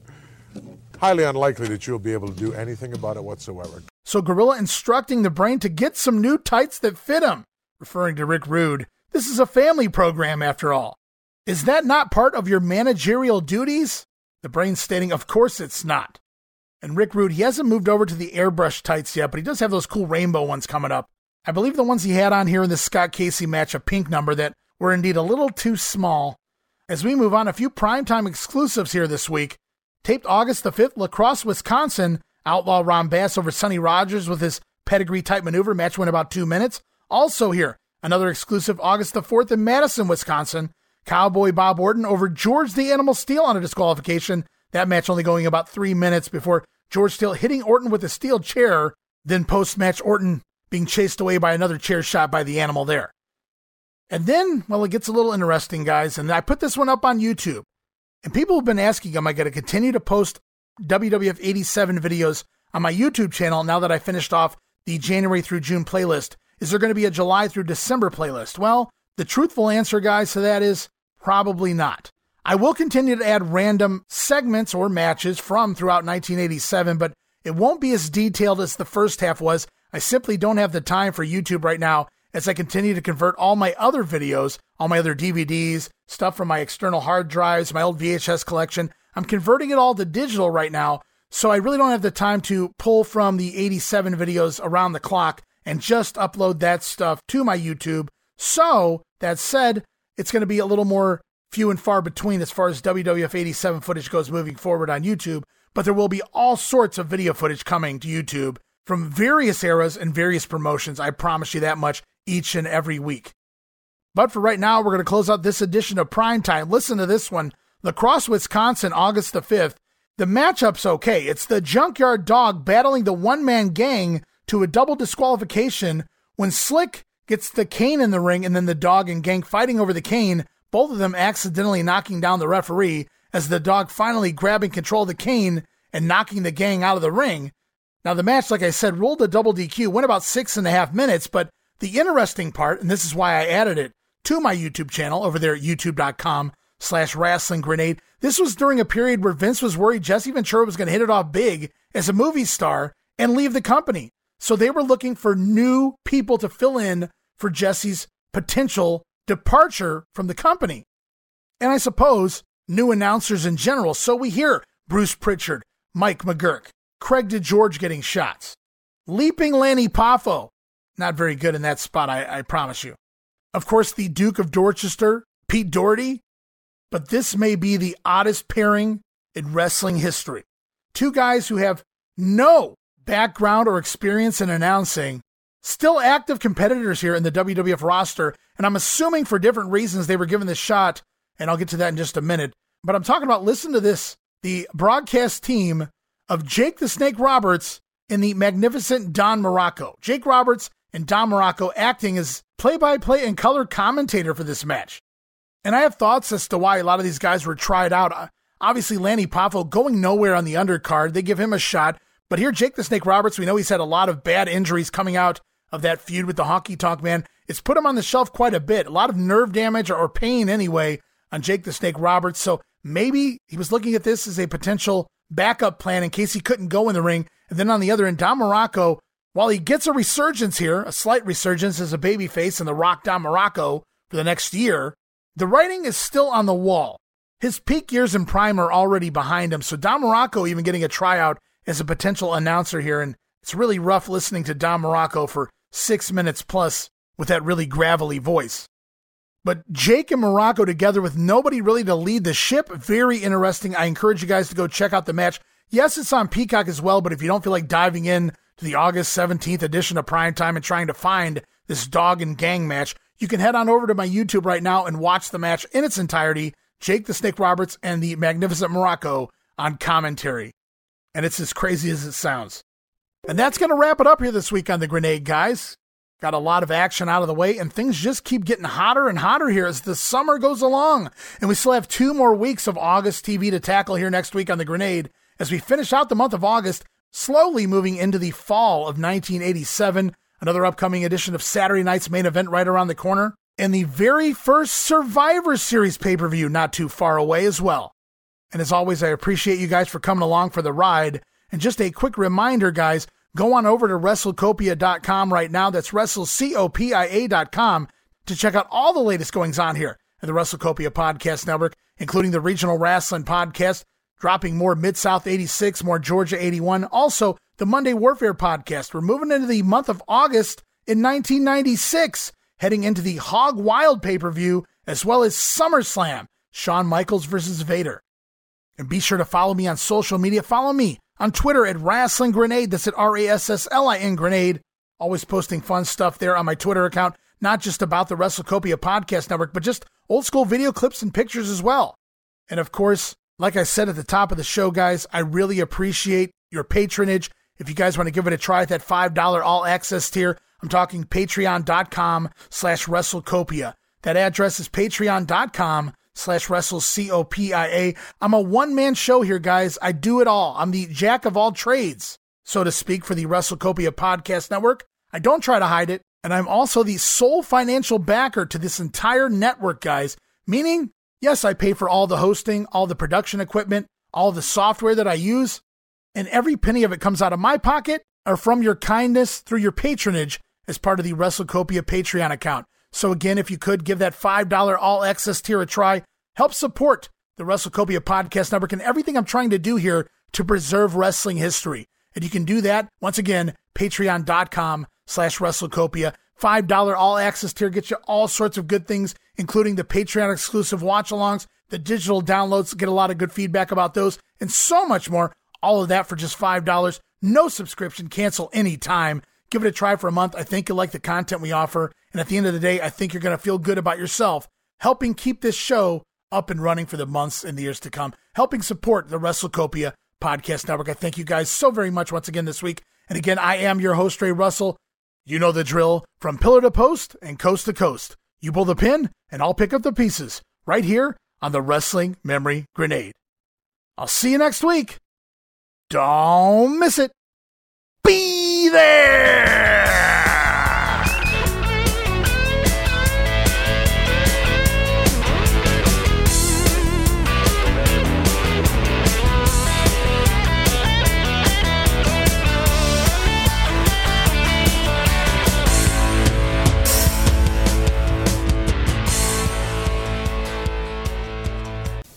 Headbutt dynamite.